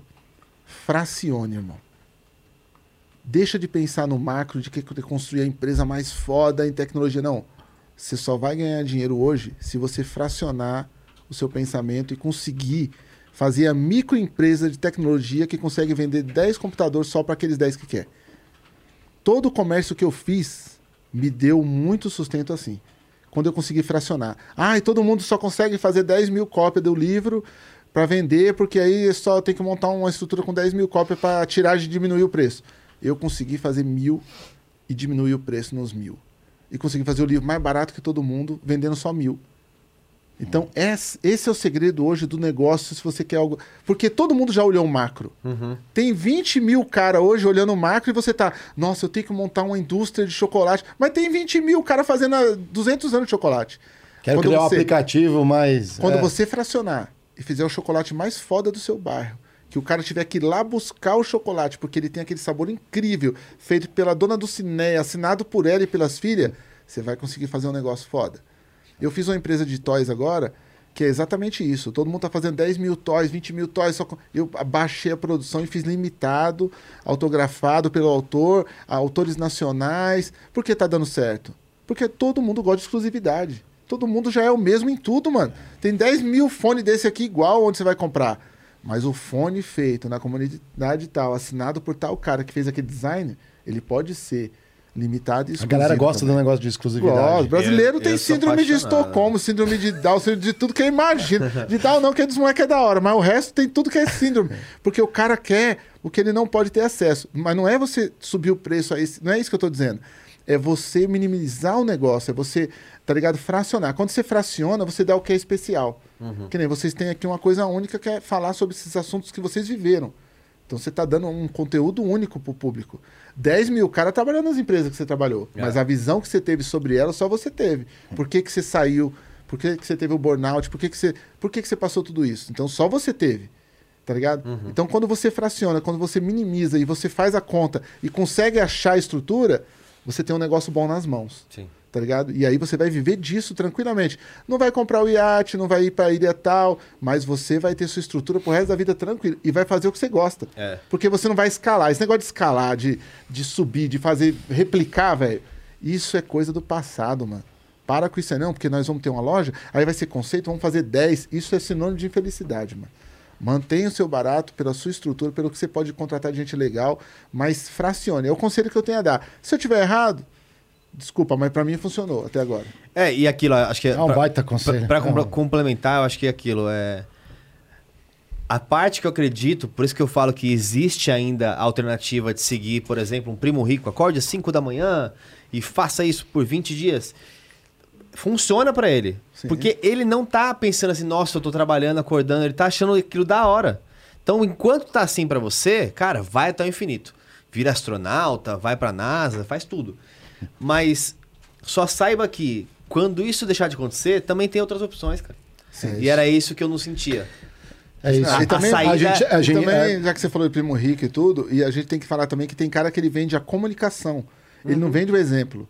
Sim. Então, o cara, ah, eu tô falando de mídia, eu tô falando de, fo- de fomentar, eu tô falando de você juntar dinheiro, eu tô falando de construir empresa. Tá, mas qual é o seu case de sucesso? O seu case de sucesso é falar pra mim, fazer o meu sucesso? É. Então, venda esse case transparentemente. Fala, ó, gente, eu nunca construí uma empresa, eu não sei, eu só, tudo que eu for aqui é pra estimular você a fazer a sua, mas eu não tenho case, tá ligado? Falta também isso aí, porque os caras vendem uma ilusão. sim. O cara tem o melhor aula de pitch. Eu já fiz aula de pitch, ó, aula de pitch. O cara vai te ensinar, tá, tá bom, irmão, onde você chegou com esse pitch aí? Não, eu dou aula de pitch. Não, mas quantos anos você tá? Três anos, mas você nunca fez nenhuma empresa, nunca assinou com ninguém, nunca ganhou, nunca. Entendeu? O cara faz pitch há três anos ensinando os outros. Ele nunca pegou o pitch e casou com a Brooke Shields, velho. Tá ligado? com o pitch A dele. tal da autoridade, É né? a autoridade, é. legal. É assim. Nós temos um ritual aqui no nosso programa que é cada convidado adiciona uma liga. Fiz isso aqui na empresa, hein? No É. escritório muito, mano. Você é louco. Então, aí, aí, Isso aqui é um escritório. Isso aqui é o nosso escritório. Isso aqui, ó, é, to- é teste pra ver se o cara é pobre. Primeiro bater o cartão. Se o cara se perder aqui, você já viu que o cara é boy, tá ligado? Não soube bater o bagulho. Já cara- teve uns que se perdeu aí, velho. Teve uns que mexeu no ponteiro, não? Que mexeu no ponteiro? Tem, sim, sim. É que a gente pegou ainda a geração do dedinho já. né? Ah, é? O cara não, tentou pôr a polegar. Você tá ligado, né? A geração Oh, do meu dedinho. Deus. É, você bateu o ponto final? Bati, agora bateu? eu vou bater o ponto ah, final. tá Pô, bom. valeu, obrigado. Tá a entrada, passar. Cara, eu adorei a conversa. Porra, Legal. tô... É, eu av- avisei pra eles um pouquinho antes de começar, né? ó. Que a gente já tinha conversado um pouco, né? É, e eles falaram assim, cara, a gente não conhece, tá? Não conhece é, tanto. Eu falei assim, cara, não vou nem dar bre... não vou nem dar, dar spoiler. Vamos conversar que vocês vão gostar. Os caras tão, agora estão. Eu Que vejo no olho dos dois. Que resenha. assim, a galera aqui empolvorosa aqui, ó. A galera tá perguntando aqui se não disse macro hoje aqui. ó. Ele é, mas é, foi O- macro o Ferrez- Ferrez esse- falou pra gente aqui, ó. É, o macro e micro. aqui Macro e do- o micro, que a gente sempre faz essa perspectiva do macro e do micro, né? E, cara. É. Porque às vezes o cara tá olhando o macro, ele não tá percebendo que do lado dele tem toda a oportunidade. O país é um celeiro de oportunidade, velho. Tem um amigo meu que às vezes ele falou quando eu era pequenininho, ele falou assim, mano, aqui é um bagulho que eu vi o cara vendendo cocô feito de, de, de palha, tá ligado? O cara pintou a palhinha por cima, fez um formatinho de cocô e vende na rua pro cara sacanear o outro, velho. Tá ligado? É, com pode serragem, Mas- entendeu? mas o cara vende cocô, velho. Eu já Pô, comprei. Antes de. Aí, ó, o Otis já, já o Otis já temos um... Pois é, mas é, mas é o que eu falo pros caras aqui. É, puta, se a gente puder ter um podcast onde a gente consiga dar voz pra todos os lados da sociedade, porque se a gente tem o, o mesmo tanto de potencial que a gente tem, é o tanto que a gente tem de problema. Se a gente tem problema, as pessoas enxergam de forma diferente e que se grite. E que se grite, cara, porque isso aqui precisa ser colocado na mesa. E, e- e, cara, cada vez que, que chega um convidado aqui, e óbvio, tem um lugar de voz, tem a sua perspectiva de vida, a gente aqui do lado aprende e, e- e faz um debate. Porque amanhã vai ser outro convidado que vai vir aí e vai ter uma visão diferente da sua, entendeu? Esse podcast bebe disso. Que legal. Quer deixar suas mídias, a galera se inteirar? Tenho um alguma- canal no YouTube, chama Ferrez, é só dar canal do Ferrez, tem o Instagram, Ferrez Oficial, tá ligado? Mas, gente, eu não sei muita coisa não. Segue uns caras mais da hora, porque aí vocês vão aprender mais. tá ligado? O meu tem muita sabe? militância. Você vai entrar lá, você vai ver militância. Eu preocupado com os outros, eu preocupado com, com o partido tal e tal. Tem, é luta ideológica. Eu sou perturbado, tá ligado? Então não me segue muito não. Vai ler uns livros da hora que é melhor. Então, então isso é legal, isso é legal. Você é É, muito humilde, dentro cara. da você li- é muito bravo. É, é. Dentro da literatura marginal, ou, ou nessa linha de, de leitura, é, tem algum tipo de portal ou algum material que você queira indicar para quem que- quer entrar na leitura, conhecer um pouco mais do teu trabalho, além dos teus... dos teus- Cara, não tem um portal geral, porque eu, eu nunca vou entrar numa religião que me aceite, tá ligado? E se eu montar um clube, eu não quero fazer parte dele, entendeu? Então eu nunca quis organizar a parada, que eu, um portal que todo mundo entra lá, porque eu era o primeiro a sair fora. Falei, Tipo a "Cê é louco, Semana tá de Arte organizando?" Moderna, já junta a galera. Não, Ah, tá sim. organizando, eu tô fora. É, é marginal e marginal. Todos os marginais vão se encontrar amanhã, meio-dia, nesse centro. Por isso você vai lá e matava todo mundo, né? Vamos supor, né?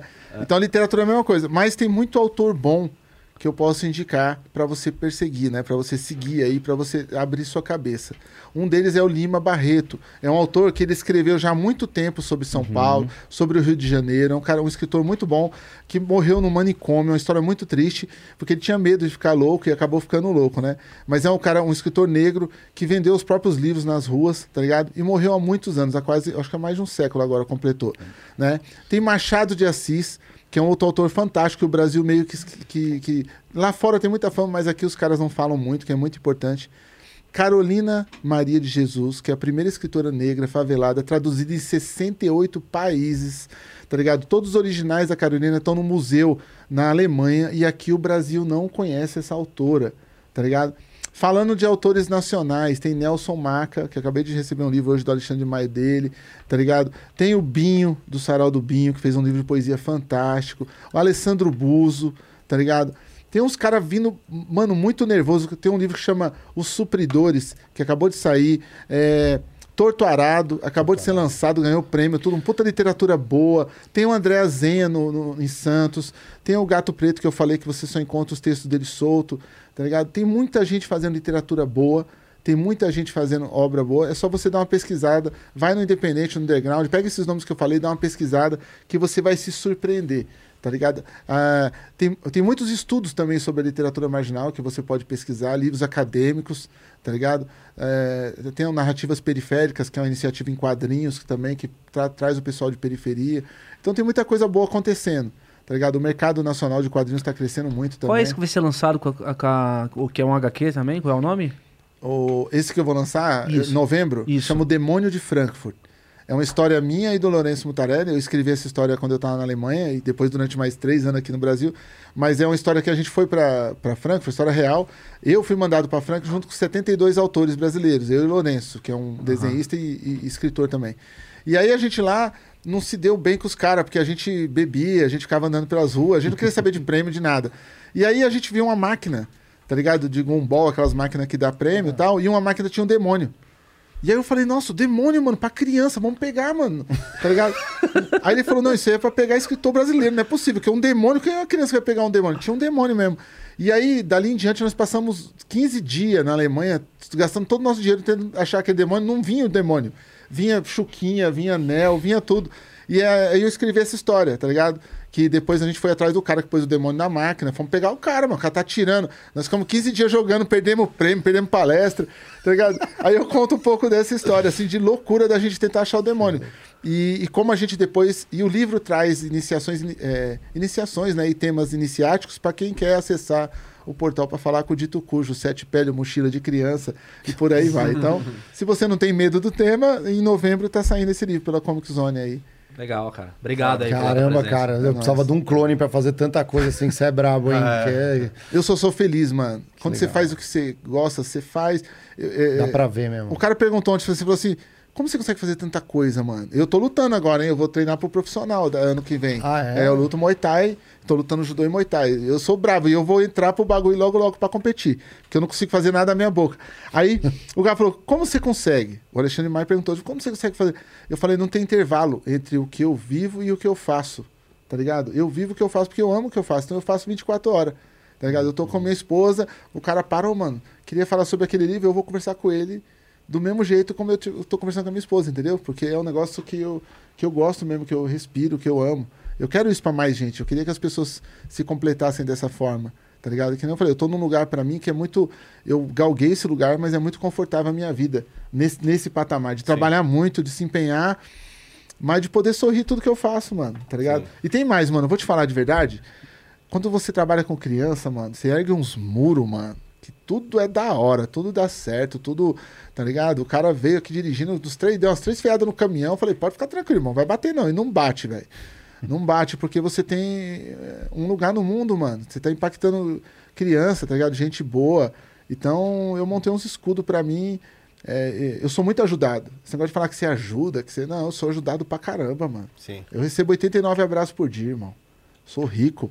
Tá ligado? Tem cara que não recebe nem o abraço do filho em casa, mano. Sou rico pra caramba. É isso aí. Top Pô, demais. brabíssimo, obrigado. Brilhantou a a presença Obrigado, aqui. Ferrez. Galera que acompanha a gente aqui, indica pro teu amigo esse papo aqui que não dá pra perder, é imperdível de verdade. E até quarta-feira ali vamos trazer o Lawrence Botin, um especialista em embalagem. Você quer, a galera tá vendendo um produto precisa embalar, né? Você vai beber um- negocinho que já vem aí. Como que surge as ideias? Como que constrói isso daí? De onde que vem? Pesquisa Como e que melhora? desenvolvimento, né? Pesquisa e desenvolvimento. O cara é a enciclopédia viva da embalagem no Brasil. Aposto e tem uns coisas que a gente vai revelar só na quarta-feira aí, que esse cara é bruto aí. Lawrence. Top demais. Valeu, Valeu, gente. galera. Até quarta. Obrigadão. Valeu, obrigado, hein? Nós.